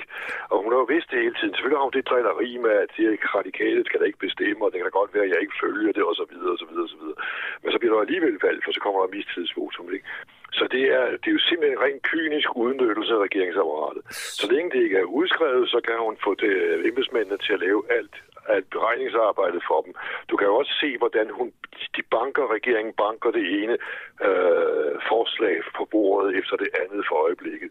Ja, det havde de ikke kunnet, hvis der var, havde været udskrevet valg, for de har jo brugt embedsmændene. Så det er en meget, meget smart måde at lave en valgkamp på, uden der er valgkamp. Så du mener, at Sofie Carsten Nielsen kaster bolden op til Mette Frederiksen, og så udnytter hun ja, situationen? det er jo ikke bevidst. Det er jo klumpe politik. Altså, de synes jo, de har været geniale, ikke? Men øh, altså, det store skakspiller Niels Helve Petersen ville jo nok have gennemskuddet. Det at man selv blev skakmat ved den åbning, de lavede. Altså skakåbning, de lavede ved at sige, at øh, hun kunne godt få lov at udskrive valget selv, men kan jo ikke selv finde ud af det, så gør vi det for hende om tre måneder. Mm. Altså, hvis de har mistillid til en, har de mistillid til en. Så den mistillid kan jo ikke bare hænge i tre måneder. Eller også må man se at få det overstået. Så de radikale, og de radikale tager jo også i meningsmålingerne på det, fordi det er jo totalt uklart. Jeg har mistillid til dig, men du kan få lov at agere videre. Men altså, så kommer mistilliden også. Men når du så har overstået valget, så kan vi da godt pege på dig igen. Altså, den logik er der jo ikke ret mange, der kan købe. Og lad os lige vende tilbage forklares, til, det kan til jo den... ikke forsvares. Lad os lige vende tilbage til den logik, Per Stimler, men bare lige for at få det helt på det rene. Den her periode, vi er i lige nu, det er ikke den, du snakker om. Det er den periode, der vil altså ligesom valgperioden og der den efterfølgende regeringsdannelse. Det er det, du er bekymret jo, for. det er den her periode, jeg snakker om nu, og så også den, der kommer efter, efter øh, folk. Altså, Men Folketinget er ikke lammet lige nu. Fordi man kunne jo, jo jo, men det er jo også den periode nu. Altså hvis, Altså, der siger, at jeg har ret, men min vurdering er, at det havde været rigtigt for Danmark at få overstået valget i august-september, så der var et nyt folketing på plads, når folketinget åbner. Så det er også den periode nu, som er blevet brugt til en masse regeringsoplæg, som skal bruges i valgkampen, for de kan jo ikke nå at blive vedtaget. Men undskyld, jeg afbryder, Per Stig Møller, der er jo også blevet vedtaget sådan relativt afgørende ting, i hvert fald i henhold til den her øh, krise, vi står i, som du også skriver øh, om, altså der er blevet lavet loft over huslejestigninger, der er blevet Ja, jamen, udstedt forskellige de checks, så de der- vil jo heller ikke kunne have blive gennemført, hvis der var valg her i september for eksempel. Nej, det kunne det ikke, men det vil så regeringen så gøre alligevel, fordi hver Folketinget skal arbejde videre, selvom der er valgkamp. Det er også noget nyt, og det skal nok også vise sig, at de gør det. Men altså, det, det, det og lange er, at der er selvfølgelig, og det er da klart, en seriøs opposition siger, okay, vi går så ind og laver det, den her løsning, vi skal have den løsning. Men det er noget amputeret at rende rundt og lave løsninger med regeringen, regering, der hænger, sidder på låntid. Man gør det, fordi det er meget væsentlige store problemer, og derfor den ansvarlige opposition går ind og medvirker til det. Men det er jo igen at udnytte en situation til det yderste, velvidende, at man faktisk skal ud i et valg. Og hvis vi nu lige øh, stiller skarpt på radikale, det her du siger med, altså du trækker det i virkeligheden lidt øh, sort-hvidt op, enten har man mistillid, eller også har man ikke mistillid. Som jeg forstår det på, på radikale, øh, så handler det om, at det ikke er sådan konkret, at de har mistillid til hende efter Mink-sagen og Mink-kommissionens rapport, men mere sådan det samlede billede af, at en etpartisregering har vist sig at være for magtfuldkommen. Og det er derfor, de stiller det her mistillidsvotum med et krav om, at der ikke kan være en etpartisregering. Så det giver vel egentlig meget god mening. Jo, jo, men men altså enten er man et mistillidsvotum, eller også har man det ikke. Uh, man kan ikke have et hængende mistillidsvotum, det er aldrig set før. Men de har selvfølgelig følt, at de har lavet en rigtig smart manøvre, for derfor er de ikke kommet sammen med de blå partier, som på det tidspunkt ville have vedtaget en undersøgelse øh, i forbindelse med mink. Det er også en advokatundersøgelse, ja. Uh, og det ville, det ville de så ikke være med til, fordi så stod de på blå side. Derfor fandt de deres egen, og de ville ikke kunne sige nej, som Socialdemokraterne og støttepartierne gjorde. Derfor fandt de deres egen radikale mellemløsning. Og det er den, jeg siger, den var jo klumpedumpe løsning, fordi de radikale har jo altså også taget også ifølge meningsmålingerne mandater på den, for den er uforklarlig. Men, men er den ikke altså forklarlig, som jeg ligesom viderefører her, det de selv siger, at, at de bare ikke ønsker en etpartisregering? Er det ikke en meget god forklaring? Jo, jo, det er en ganske udmærket forklaring, men så skal det også være det overstået så kan det også have det overstået. Hvis de synes, at den regering er for magtfuldkommet, et partiregering, så lader de den alligevel rende rundt og lave alle de ting, som du så øh, øh, nævner med rette. Men de lader dem styre dem samtidig med radikale venstre, synes at et partiregering ikke skal gøre det. De får jo også udlige placeret øh, Rossen og sådan nogle andre i de der råd og udvalg og nævne, de kan nå udnævne folk til. Altså, det er en kolossal magtbrug, de bruger, har brugt de sidste tre måneder. Og det skal man kun beundre. Det er dygtig Mette Frederiksen. Kun respekt for det. Men det er altså ikke særlig smart det radikale venstre har lavet det der hængende mistillidsvotum. Det rammer dem selv. Og, og øh, det er øh, aldrig set før, og det er der en god grund til, for det betyder jo, at der faktisk er 20 start på valgkampen for regeringen, der kan bruge i den her 20 starts valgkamp, kan de bruge regeringsapparatet, som de ellers ikke kunne. Og synes du, at det er et øh, misbrug af embedsværket i Socialdemokratiets valgkamp, eller er det bare sådan lidt snedigt af dem? Det er ikke misbrug af embedsværket, fordi embedsværket, øh, der er jo ikke udskrevet valg, og det har Mette Frederiksen jo ret i, der er ikke udskrevet valg, så det er ikke misbrug af embedsværket, men det er et smart brug af embedsværket.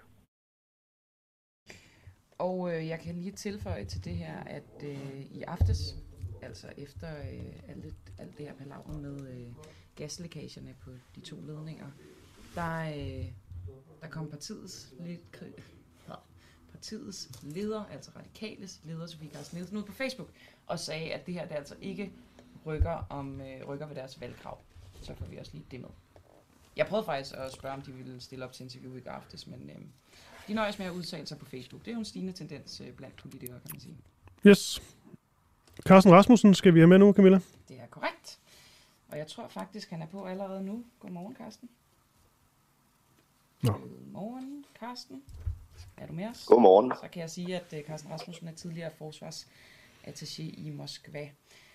Carsten, øh, de her lækager på de to øh, gasledninger, der synes jeg, det vil være øh, oplagt at spørge dig, er vores, altså den danske kritiske infrastruktur i, i fare, som du ser det? Øh, den, den danske kritiske infrastruktur er, er i fare, øh, eller der er en risiko for, at, øh, at, der kan, at den kan angribes. Og det kan den, fordi den danske kritiske infrastruktur er relativt centraliseret. Øh, det ser vi med øh, gasforsyningsledningerne, som øh, det, der blev udøvet sabotage mod i går. Det ser man egentlig også med opbygningen af energiøer. Det er meget centraliseret, og det forringer uh, resiliensen i det danske samfund. En decentral struktur, hvor vi for eksempel havde uh, flere solceller ude på, uh, på folks tage, vil give meget større resiliens i vores uh, elforsyning. Så, så det du siger er, bare lige for at forstå det hele, at, at den slags infrastruktur, energiinfrastruktur, den er um, bundet til det samme centrale kabelnetværk. Nu siger jeg bare ting, men ja, er det sådan, det skal forstås? Det er fuldstændig korrekt. Okay, og dermed skal der ikke ret meget til, før at øh, man ligesom kan stikke en kæppe hjul på det? Nej, det skal der ikke. Hvis det er centralt, hvis man ved at, at ramme et bestemt sted, kan sætte en stor del af forsyningen af, af en form for energi, det vil altså gas eller elektri- elektricitet ud af spillet, så er den meget sårbar. Er det din vurdering, at øh, de øh, fremmede magter, som nu skulle have interesse i at øh, sabotere vores infrastruktur, at de er i stand til at gøre det, for eksempel på vores, øh, på vores elnetværk? Det, det vil de være, men jeg, jeg synes, det er meget vigtigt, når man kigger på det konkrete, der er sket i Østersøen, øh, så for det første at slå fast, at det her foregik jo altså ikke på dansk territorium. Så det her kan ikke opfattes som et angreb på Danmark eller et angreb på, øh, på dansk infrastruktur. Øh, det foregik i international farvand, dog i vores øh, eksklusive økonomiske zone.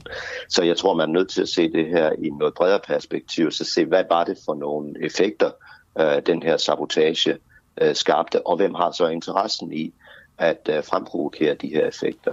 Og jeg, jeg vil fremhæve fire forskellige uh, effekter. Den første, det er, at det skaber frygt. Det skaber frygt for, om vi kan få leveret den gas, vi har behov for i vinter. Den frygt er måske nok irrationel, fordi gaslagerne er jo ganske godt fyldt op. Uh, og så skaber det frygt. i de to ledninger jo. Uh, ja, der var gas i de to ledninger for at opretholde trykket i ledningerne, men der var men ikke, ikke gas, noget, der... vi, vi brugte, gjorde brug af, så vidt jeg forstår. Nej, nej og, og derfor siger jeg, at den, den frygt, at, at at det her fører til, at vi ikke kan få gas, øh, den, den opfatter jeg som lidt irrationel. Øh, vi fik jo i forvejen ikke gas gennem de ledninger, Putin havde lukket for den. Øh, så så det, det er en irrationel ting. Det, den anden effekt, jeg vil pege på, øh, det er, at øh, det her får energipriserne til at stige øh, øh, fordi markedet reagerer, og markedet reagerer indimellem lidt hysterisk, når der sker ting ude i verden. Og vi så allerede i går på, på spotmarkedet i London, der steg øh, prisen på naturgas 12 procent, og, og den kommer formentlig til at stige mere i dag. Så det er en anden effekt, øh, det her får. Øh, den tredje effekt er, at den skaber splittelse. Øh, og det så vi også nogle af effekterne af i går. Den tidligere polske udenrigsminister Radek Sikorski uh, skrev i, et, jeg tror det var i et tweet, skrev han tak til USA. Altså, ja, det, var han lidt, på sådan, det var lidt mærkeligt, lidt tvetydigt på en eller anden måde, hvad han mente med det. det ja, det var lidt tvetydigt. Jeg vil, jeg vil påstå, at det var dumt. Uh, fordi det, den her spillede han jo en bold direkte op til Rusland, og allerede i går aftes, der fangede det russiske udenrigsministeriums talskvinde Maria Zakharova hun øh, fejede, havde fanget straks bolden og sagde, at det her det var jo en, en, en, en helt klar indrømmelse af, at det var terrorisme, der var foregået. Øh, altså, at det her det er noget, der foregår ind i den vestlige landekreds. Øh, så det her det kan skabe splittelse øh, imellem de vestlige lande, hvis ikke vi passer på heldigvis ser jeg øh, den måde, vores egen regering håndterer det på øh, i samarbejde med EU, og i dag, hvor forsvarsministeren uh, er nede og taler med uh, NATO's generalsekretær, at vi prøver på at undgå den splittelse. Den, den fjerde effekt, det her det skabte, det var, at det, der kom en masse breaking news i går om de her gasledninger. Så der var gule bjælker overalt de gule bjælker i går burde i virkeligheden have handlet om de russiske fodboldafstemninger i uh, fire ukrainske regioner og den russiske mobilisering, som vildt talt ikke går særlig godt. Uh, så når jeg ser på de her fire effekter, der er skabt, så får det mig til at mistænke en bestemt statslig aktør for at kunne stå bag det her. Og det er ikke USA, det er ikke Ukraine, uh, det er Rusland. Ja, på den måde så besvarer du egentlig også øh, mit, øh, mit afsluttende spørgsmål til dig, Carsten Rasmussen, fordi Peter Vigo, som vi havde med tidligere, han, øh, han tøver lidt med at, at pege fingre af nogen i den her sammenhæng. Nu har du så lige underbygget din fingerpegning i, i fire punkter. Jeg synes, det er interessant. Det har jeg ikke hørt nogen sige. Det sidste punkt, det er med, at det øh, jeg skulle være ligesom for at, at aflede opmærksomheden fra det, der, der foregår nede i de fire øh, ukrainske provinser. Det, det synes jeg er en interessant pointe.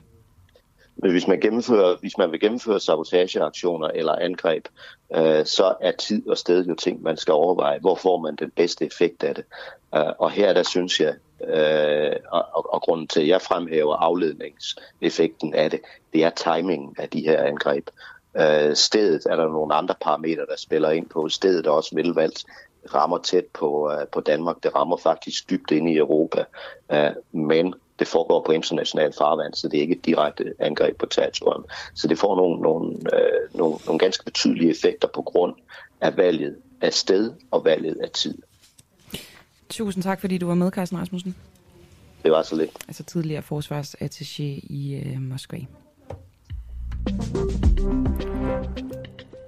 Og så blev klokken 8.36. Hov, 37, og din mikrofon, den vil bare gerne hoppe på afveje i dag, Christoffer Lind. Ja, den vil op af.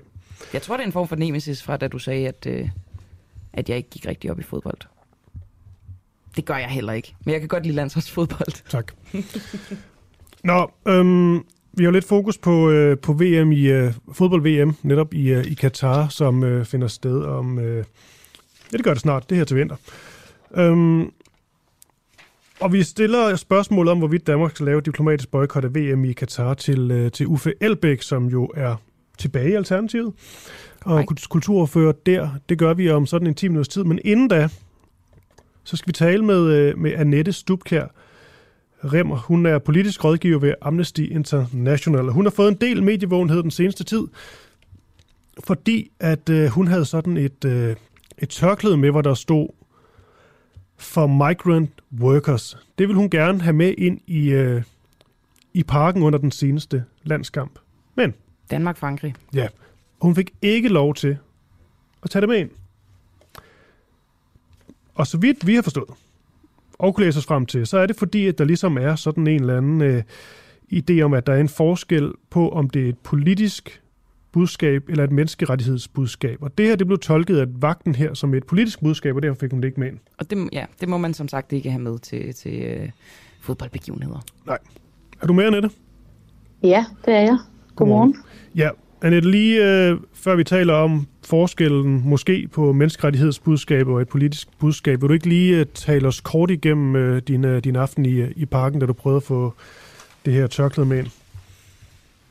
Jo, jamen som I siger, så kom jeg hen til, til parken ved indgangen og øh, skulle ind og se fodbold sammen med en kollega. Og jeg havde det her tørklæde rundt om halsen, og vi blev så stoppet og spurgt, øh, hvad det var for et tørklæde, om de lige måtte kigge lidt nærmere på det.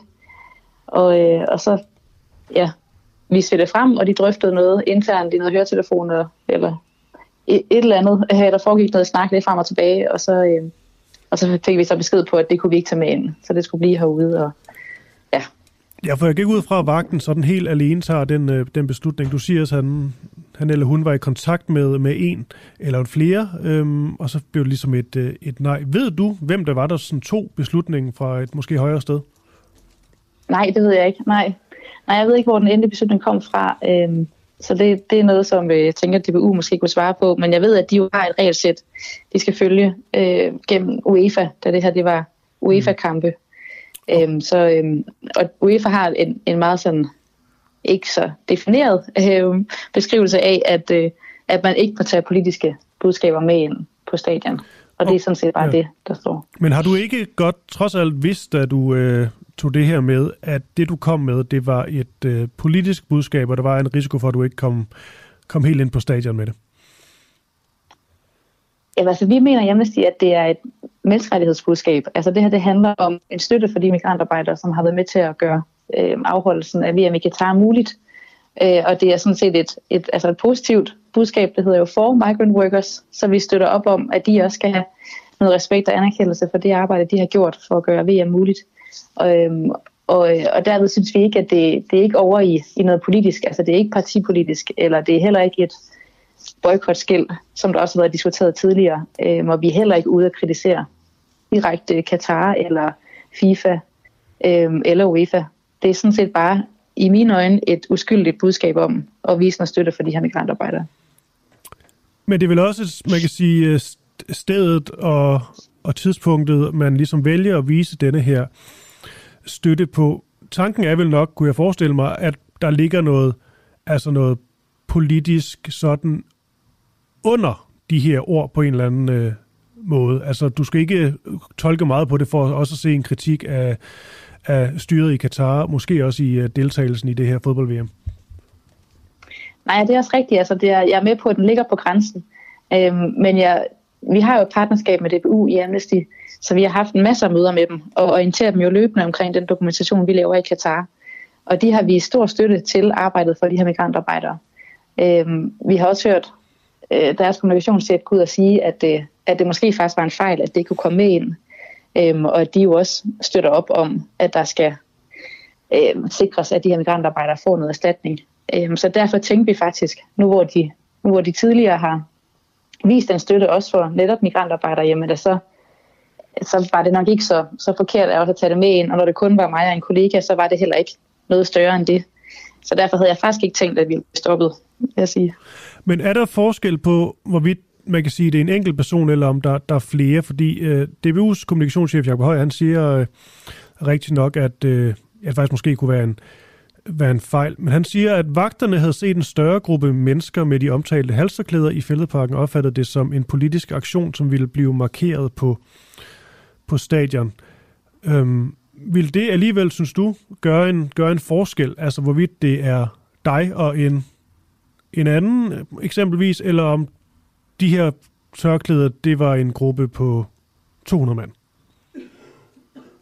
Altså det ved jeg ikke igen, så vil jeg sige, så er det jo op til DBU eller, eller UEFA, eller hvem det er, at, at tage de beslutninger. Altså vi, vi har jo tidligere, faktisk næsten for præcis et år siden, haft et kæmpestort banner med inde på stadion, så vi samarbejdede med nogle fans om nede ved den røde mur, hvor der stod Human Rights for Migrant Workers. Øh, og det var altså 20 gange så stort, som det her tørklæde, vi havde med ind. Øhm, og og det, det synes jeg fungerede vildt godt, og det satte lidt fokus på nogle af de udfordringer, som man ser i, i Katar. Så, øhm, så jeg synes ikke, at det her det er, det er særlig problematisk, om vi så var altså, to eller fem personer, eller hvem det er. Det var ikke, ikke fordi, vi var ude på at skulle ødelægge fodboldstemningen, eller, mm. eller lave noget sådan voldsomt politisk derinde. Det var, det var egentlig bare for at have den på derinde, og så kunne det være, at der var nogle andre fans, der synes, det var spændende med sådan en tørklæde, og så kunne man snakke lidt om det, og videregive lidt informationer gennem, gennem det. Det var egentlig bare den, den lidt øh, uskyldige idé, okay. vi havde med at tage det med ind. Hvis vi nu laver sådan lidt, øh, måske småprovokerende leg, men så alligevel.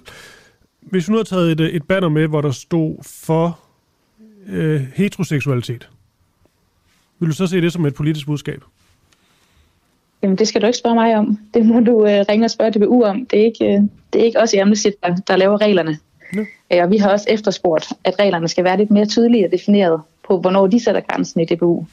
Øh, fordi vi har jo set, at regnbuefarver er blevet brugt. Øh, regnbuefarveanbind, eller anførbind mm. hedder det, eller øh, flag er jo også blevet taget med ind. Hvor man igen kan sige, hvor går grænsen? Og det er altså ikke op til os i Amnesty at beslutte det. Det er, det er DBU, der må gå vejlede, vejlede lidt igennem øh, UEFA's regelsæt. Ja. Nu vi egentlig lige har dig her, øh, Annette, vi taler med Uffe Elbæk øh, lige efter dig, øhm, i forhold til, hvorvidt Danmark skal lave et politisk øh, boykot af VM i, i Katar. Søren Søndergaard fra Enhedslisten sagde tidligere, at de har forsøgt sådan et total boykot, men det kom ikke så langt. Han sagde så også, at han alligevel kommer til at se kampene, selvom han er imod, det bliver afholdt i Katar. Uffe Elbæk her, synes du, at øh, han skal råbe højt op med et øh, politisk øh, øh, eller diplomatisk øh, boykot? Hvor står du der? Nej, i Amnesty, der, der synes vi egentlig, det er op til den enkelte aktør at finde ud af, hvordan at de bruger øh, deres kort på hånden bedst muligt. Vi kan i Amnesty give dem en, en masse information og fakta om, øh, hvordan menneskerettighedssituationen er i Katar. Øh, men om de så skal tage til Katar, eller de skal blive hjemme, øh, det er op til dem at beslutte det. Og så når den beslutning er taget, så vil vi rigtig gerne fortælle dem, jamen, hvordan kan I så bruge den kritiske stemme bedst muligt i den beslutning, vi har taget. Det er det, vi har gjort med DBU nu her. Prøvet at lægge pres på, at de kan markere sig over for øh, de netværk, de er i, altså både i FIFA-sammenhæng, men også i Katar.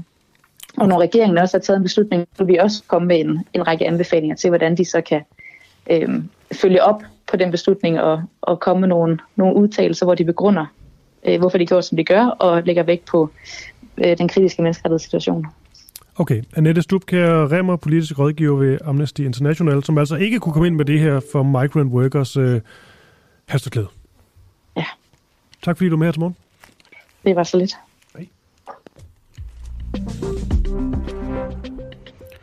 Og som du sagde, Kristoffer, nu øh, spørger vi altså Uffe Elbæk, som er nylig kulturordfører for Alternativet.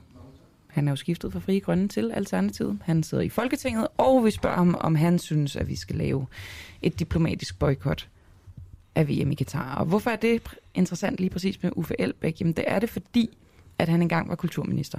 Det var han i 2012, da fodbold-EM blev afholdt i Polen og Ukraine.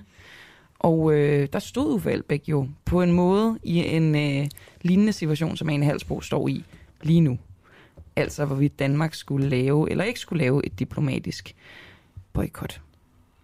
Ja.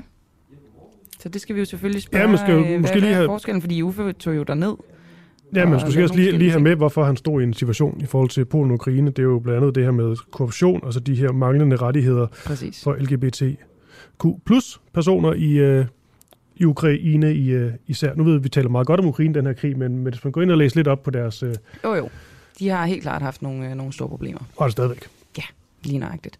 Og dermed altså, så var det ikke bare lige givet, at øh, man med øh, store smil og danske flag ville tage til Ukraine ved fodbold EM i 2012. Eller var det Uffe Elbæk? Godmorgen. Godmorgen. Nu, nu hørte jeg ikke lige dit, øh, dit spørgsmål. Nej, du men spørgsmålet det var egentlig bare, om det var helt oplagt for dig, at du skulle tage afsted til fodbold-EM i, øh, i 2012, eller om du gjorde dig overvejelser, om I skulle lave et diplomatisk boykot? Jamen, der, det var overhovedet ikke, øh, hvad hedder det, sådan en, en easy sag, ikke? Altså, da jeg sad som kulturminister og skulle tage stilling til, om jeg personligt skulle sætte ned, så var jeg meget usikker på, om det var det rigtige at gøre. Og derfor øh, gjorde jeg blandt andet det, at jeg tog fat i Amnesty for at høre, hvad deres vurdering af situationen i landet. Øh, og hvis jeg overhovedet skulle tage ned, er der så, var der så nogle folk, altså en opposition, jeg rent faktisk kunne mødes med, både før og efter øh, kampen. Og det endte jo med, at øh, jeg tog derned, øh, fordi der var folk, jeg kunne snakke med. Øh, og jeg mødte jo både oppositionspolitikere og aktivister, altså LGBT-aktivister. Øh, og udover det, øh, så var det også vigtigt for mig, at jeg ikke blev en del af hele det PR-show, som de her store internationale slutrunder jo er øh, for det pågældende Hvad værtsland. gjorde du for undgå det? Jamen det, det jeg gjorde, det var, at jeg sagde til, til arrangørerne, at jeg ikke ønskede at sidde i deres VIP-lounge, altså skulder ved skulder med øh, ministerkollegaer fra Ukraine. Til gengæld så sagde jeg, at hvis jeg tager ned, så er det jeg har lyst til at støtte øh, spillerne og være sammen med fansene. Så jeg satte mig ned sammen med fansene. Og det, det skabte jo sådan den der helt fuldstændig paradoxale situation, at jeg faktisk blev smidt af, flyet af DBU, da jeg skulle derned. Ikke fordi, at jeg ikke ville sidde oppe i VIP-loungen. Smed DBU Men, der øh, af flyet? Ja, ja, altså de sagde simpelthen, at jeg ikke var ønsket øh, på, på flyet derned, øh, fordi at jeg jo ikke så længere var en del af deres program, og en del af deres program, det var at sidde oppe i VIP-loungen, og det ønskede jeg ikke. Det lyder da ret vildt faktisk. Kom det ja, ja, det var, dengang, det, eller, eller hvordan? Ja, ja, det kom, ja, ja, det kom frem dengang, og, og, og man skal også understrege øh, i dag og sige, at uh, det er jo ikke de samme folk, der sidder i uh, DBU, og de har jo skiftet pressechef ud siden, ikke? Men, men, men uh, Uffe Elbæk, for at det her ikke bare bliver en lang reminiscing, så kunne jeg godt tænke mig at pege pilen over på Katar. Uh, med det kendskab, du har til, til, hvad der findes af opposition i landet, øh, og er aktivistgrupper i landet, mener du så, at Ane Halsbo skal tage afsted? til VM? Nej, altså min, øh, min, min, min anbefaling vil være, at hun bliver hjemme. Øh, og netop af den grund, at der ikke er nogen opposition, hun kan snakke med. Og nu skal vi jo have øh, åbent samråd med hende i morgen, øh, som er indkaldt også i samarbejde med, med SF øh, og Enhedslisten. Og øh, altså, der vil vi jo spørge til, at hvis hun tager derned, altså hvordan vil hun så overhovedet sikre sig, at den kritik, hun gerne vil fremføre, har nogen som helst effekt. Det havde den i Ukraine, fordi at vi rent faktisk kunne snakke med oppositionsgrupper og aktivister, øh, og at øh, de internationale medier jo af den grund fulgte med i, hvad det var for nogle møder, vi havde. Så EU kunne lægge et, et, et meget markant pres på, på Ukraine på det pågældende tidspunkt. Og jeg ved personligt, at det betød utrolig meget for, for øh, oppositionen, at vi gjorde det. Men den mulighed, den eksisterer ikke i Katar, fordi der ikke er nogen opposition at tale med. Så min anbefaling, det er, at øh, vi laver et øh, diplomatisk boykot. Uffe Elbæk, øh, hvis der er noget, jeg har hørt i den her debat, så øh, er det formuleringen, vi skal tættere på vi skal tættere på, før vi tager stilling til noget. Ja, ja, det, og øh, ja. nu kan man sige, nu er vi to måneder øh, tæt på, at øh, det skal afholdes. I morgen på det ja. åbne samråd vil I afkræve en beslutning fra Ane Halsbo om, hvorvidt hun altså, tager afsted eller ej? Ja, altså vi vil da spørge hende, om hun har truffet beslutningen, altså. Øh, og, og, men og vil det, der kræve, er, at hun tager en beslutning inden for altså, ja, på et bestemt men, tidspunkt? Men, men det, vil jo ikke, det vil jo ikke have nogen effekt. Altså, altså så vil det... Altså, vi, vi kan jo godt kræve hvad som helst på det samråd, men, men altså, altså, det er jo op til øh, en halsbo at, at træffe den beslutning, og op til regeringen at træffe den beslutning. Øh, og, og det, som du rejser, den problemstilling, som du rejser med det her spørgsmål, det er jo også, at vi ser det igen og igen og igen, at lige op til de her slutrunder, så kommer den her øh, brede debat, og man siger, øh, uagtet hvem der sidder i regeringslokalerne, så øh, diskuterer man, om man skal tage afsted eller ikke skal tage afsted. Og det kalder, kalder jo på, at vi får lavet den meget omtalte internationale idrætsstrategi. Altså at vi sammen finder ud af, Altså, hvad, hvad skal der til for, at vi laver øh, diplomatisk boykot, og hvad skal der til for, at vi ikke gør det? Og, og det er den politik, der mangler, og, og det er også den, som øh, vi jo er flere og flere, der efterspørger. Så Lad os da for pokker få lavet en samlet strategi på det her område, så vi ikke ender i de her øh, diskussioner, som nærmest er sådan en bånd- øh, bondsløjfe hver gang vi står over for en slutrunde. Mm. Nu er jeg med på, uh, Uffe Elbæk, at det her øh, eksempel med Katar måske ligesom er indtil videre i forhold til afholdelse af de her slutrunder, sådan ekstrem også, når det kommer til, til, til dødsfald og den slags. Men jeg sad lige og tænkte over, i forhold til den her 2012-snak om, hvorvidt man skulle have lavet et uh, diplomatisk boykot eller ej, kan det ikke også være, at man måske bare skal tænke nogle helt andre baner? Fordi det her med diplomatisk boykot, er det ikke også sådan lidt, altså os, der sidder lidt på den, på den høje hest med de rigtige meninger og holdninger, fordi altså, vi er jo bare trods alt ret uenige med rigtig mange lande, som ikke lige ligger her i, øh, i Norden, når det kommer til eksempelvis øh, LGBT-rettigheder eller menneskerettigheder sådan mere generelt. Altså er det ikke også bare en lidt svær øvelse, fordi at vi har vel, der vil altid være et eller andet? Jo, jo, det, det har du fuldstændig ret i, men, men det ændrer jo ikke ved, at øh, man bliver nødt til at, at rejse de her kritiske spørgsmål. Øh, eksempelvis, hvad er grundlaget for, at nogen får et værtskab? Altså alle ved jo godt, at øh, der var alle mulige former for øh, korruption indblandet i, i, den, i de her beslutninger. At det her det handler om penge, det handler om øh, politik, det handler om at, at hvidvaske øh, værtslandenes øh, profiler i, i sådan en stor offentlig, offentlighed. Så vi bliver nødt til at, at som dansk stemme, idrætsstemme, i de forer, man nu engang indgår i, rejse den her diskussion og så sige, at det vi gør lige nu, det er ikke godt nok. Øh, Men så er det jo også, altså, hvis man tager den ud, så er der jo også mange øh, politikere eller politiske events og videre, man ikke skulle øh, tage til, hvis det handler om, at der, øh, der er korruption indblandet. Jo, men det, det, men det mener jeg også, at det er en relevant diskussion. Øh, altså, jeg synes jo, det var helt forkert, at, øh, altså, at man bare sådan uden videre sagde, jamen, vi, vi bakker op om øh, OL i Rusland eksempelvis. Øh, eller når øh, Kina har de store øh, internationale sportsslutrunder. Øh, altså, vi bliver nødt til at sige fra, fordi det en ting er, om det så passer ind i vores egen politiske overbevisning, men det ødelægger jo også sporten. Og det er jo det, jeg synes, der er så vigtigt med, med det, der er sket i Katar. Det er jo, at fansene nu også siger fra. Og jeg så jo gerne, at øh, hvis øh, Anne Halsbo, hun øh, beslutter sig for at lave en diplomatisk boykot, at hun samtidig også siger til øh, sponsorerne, lad være med at aktivere jeres sponsorater, og hun siger til øh, medierne, lad nu være med at dække øh, åbning- og afslutningsprogrammerne, øh, for det her, det, det her, det er et stort PR-show. Det handler ikke om fodbold, det handler ikke om idræt. Men må det de godt dække om... kampene? Jamen, det, det er jo et spørgsmål, om man, man, man synes, øh, hvordan man kan tage kraften ud af, af de her øh, arrangementer. Og det er altså 100% et PR-show. Og den, og den måde, man kan tage kraften ud af det her PR-show, det er jo enten ikke at dække de store øh, åbnings- og afslutningsbegivenheder. Jeg skal ikke gøre mig klog på, om man ligefrem også skal lade være med at, at sende for kampene. Men man kan sige, lad, lad være med at tage ned og sidde på lægterne. Altså, lad, lad, nej, men det er bare fordi, Uffe Elbæk, vi skal også bare lige have det hele på plads her, fordi man kan sige, VM-finalen, det er jo det helt store tilløbsstykke. Det er vel den, man som tv-station skulle boykotte. Det der med sådan en ja, ja. afslutning, det er, jo, det er jo en OL-ting, det er jo ikke en, en VM i fodbold Nej, nej, det ved jeg godt, det ved, det ved jeg godt, men det er jo, den diskussion, synes jeg da også, I skal have som medier. Mm. Altså, altså, at I, I som medier skal diskutere, hvad er det, vi vil dække, og hvad, hvis vi dækker, hvordan gør vi det så? Altså hvis man øh, for eksempel dækker øh, øh, finalen, jamen hvad er det så, man øh, taler om, mens man ser billederne? Altså, det, altså en ting er den diskussion, vi kan have inde på Christiansborg, men det her det er jo også en diskussion, som virksomhederne skal have. Altså, hvem, hvad vil vi sponsorere? Altså, hvilke krav vil vi stille til de arrangementer, vi sponsorerer? Og I skal som medier diskutere, hvad er det, vi overhovedet går ind og dækker? Mm. Og apropos virksomheder, Uffe Elbæk, øh, hvis du kan svare meget kort, bør vores øh, virksomheder også øh, stoppe al handel med lande som Katar, Kina, Saudi-Arabien? Jamen det, det, skal jeg, det må de jo selv tage stilling til, men, men jeg ved da godt, hvad jeg, men, men, men jeg ved da godt, hvad jeg selv synes.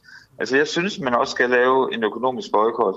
Og jeg synes, man skal trække sig ud. Og den diskussion er jo meget aktuel lige nu, for eksempel i forhold til krigen i, i, øh, i Ukraine.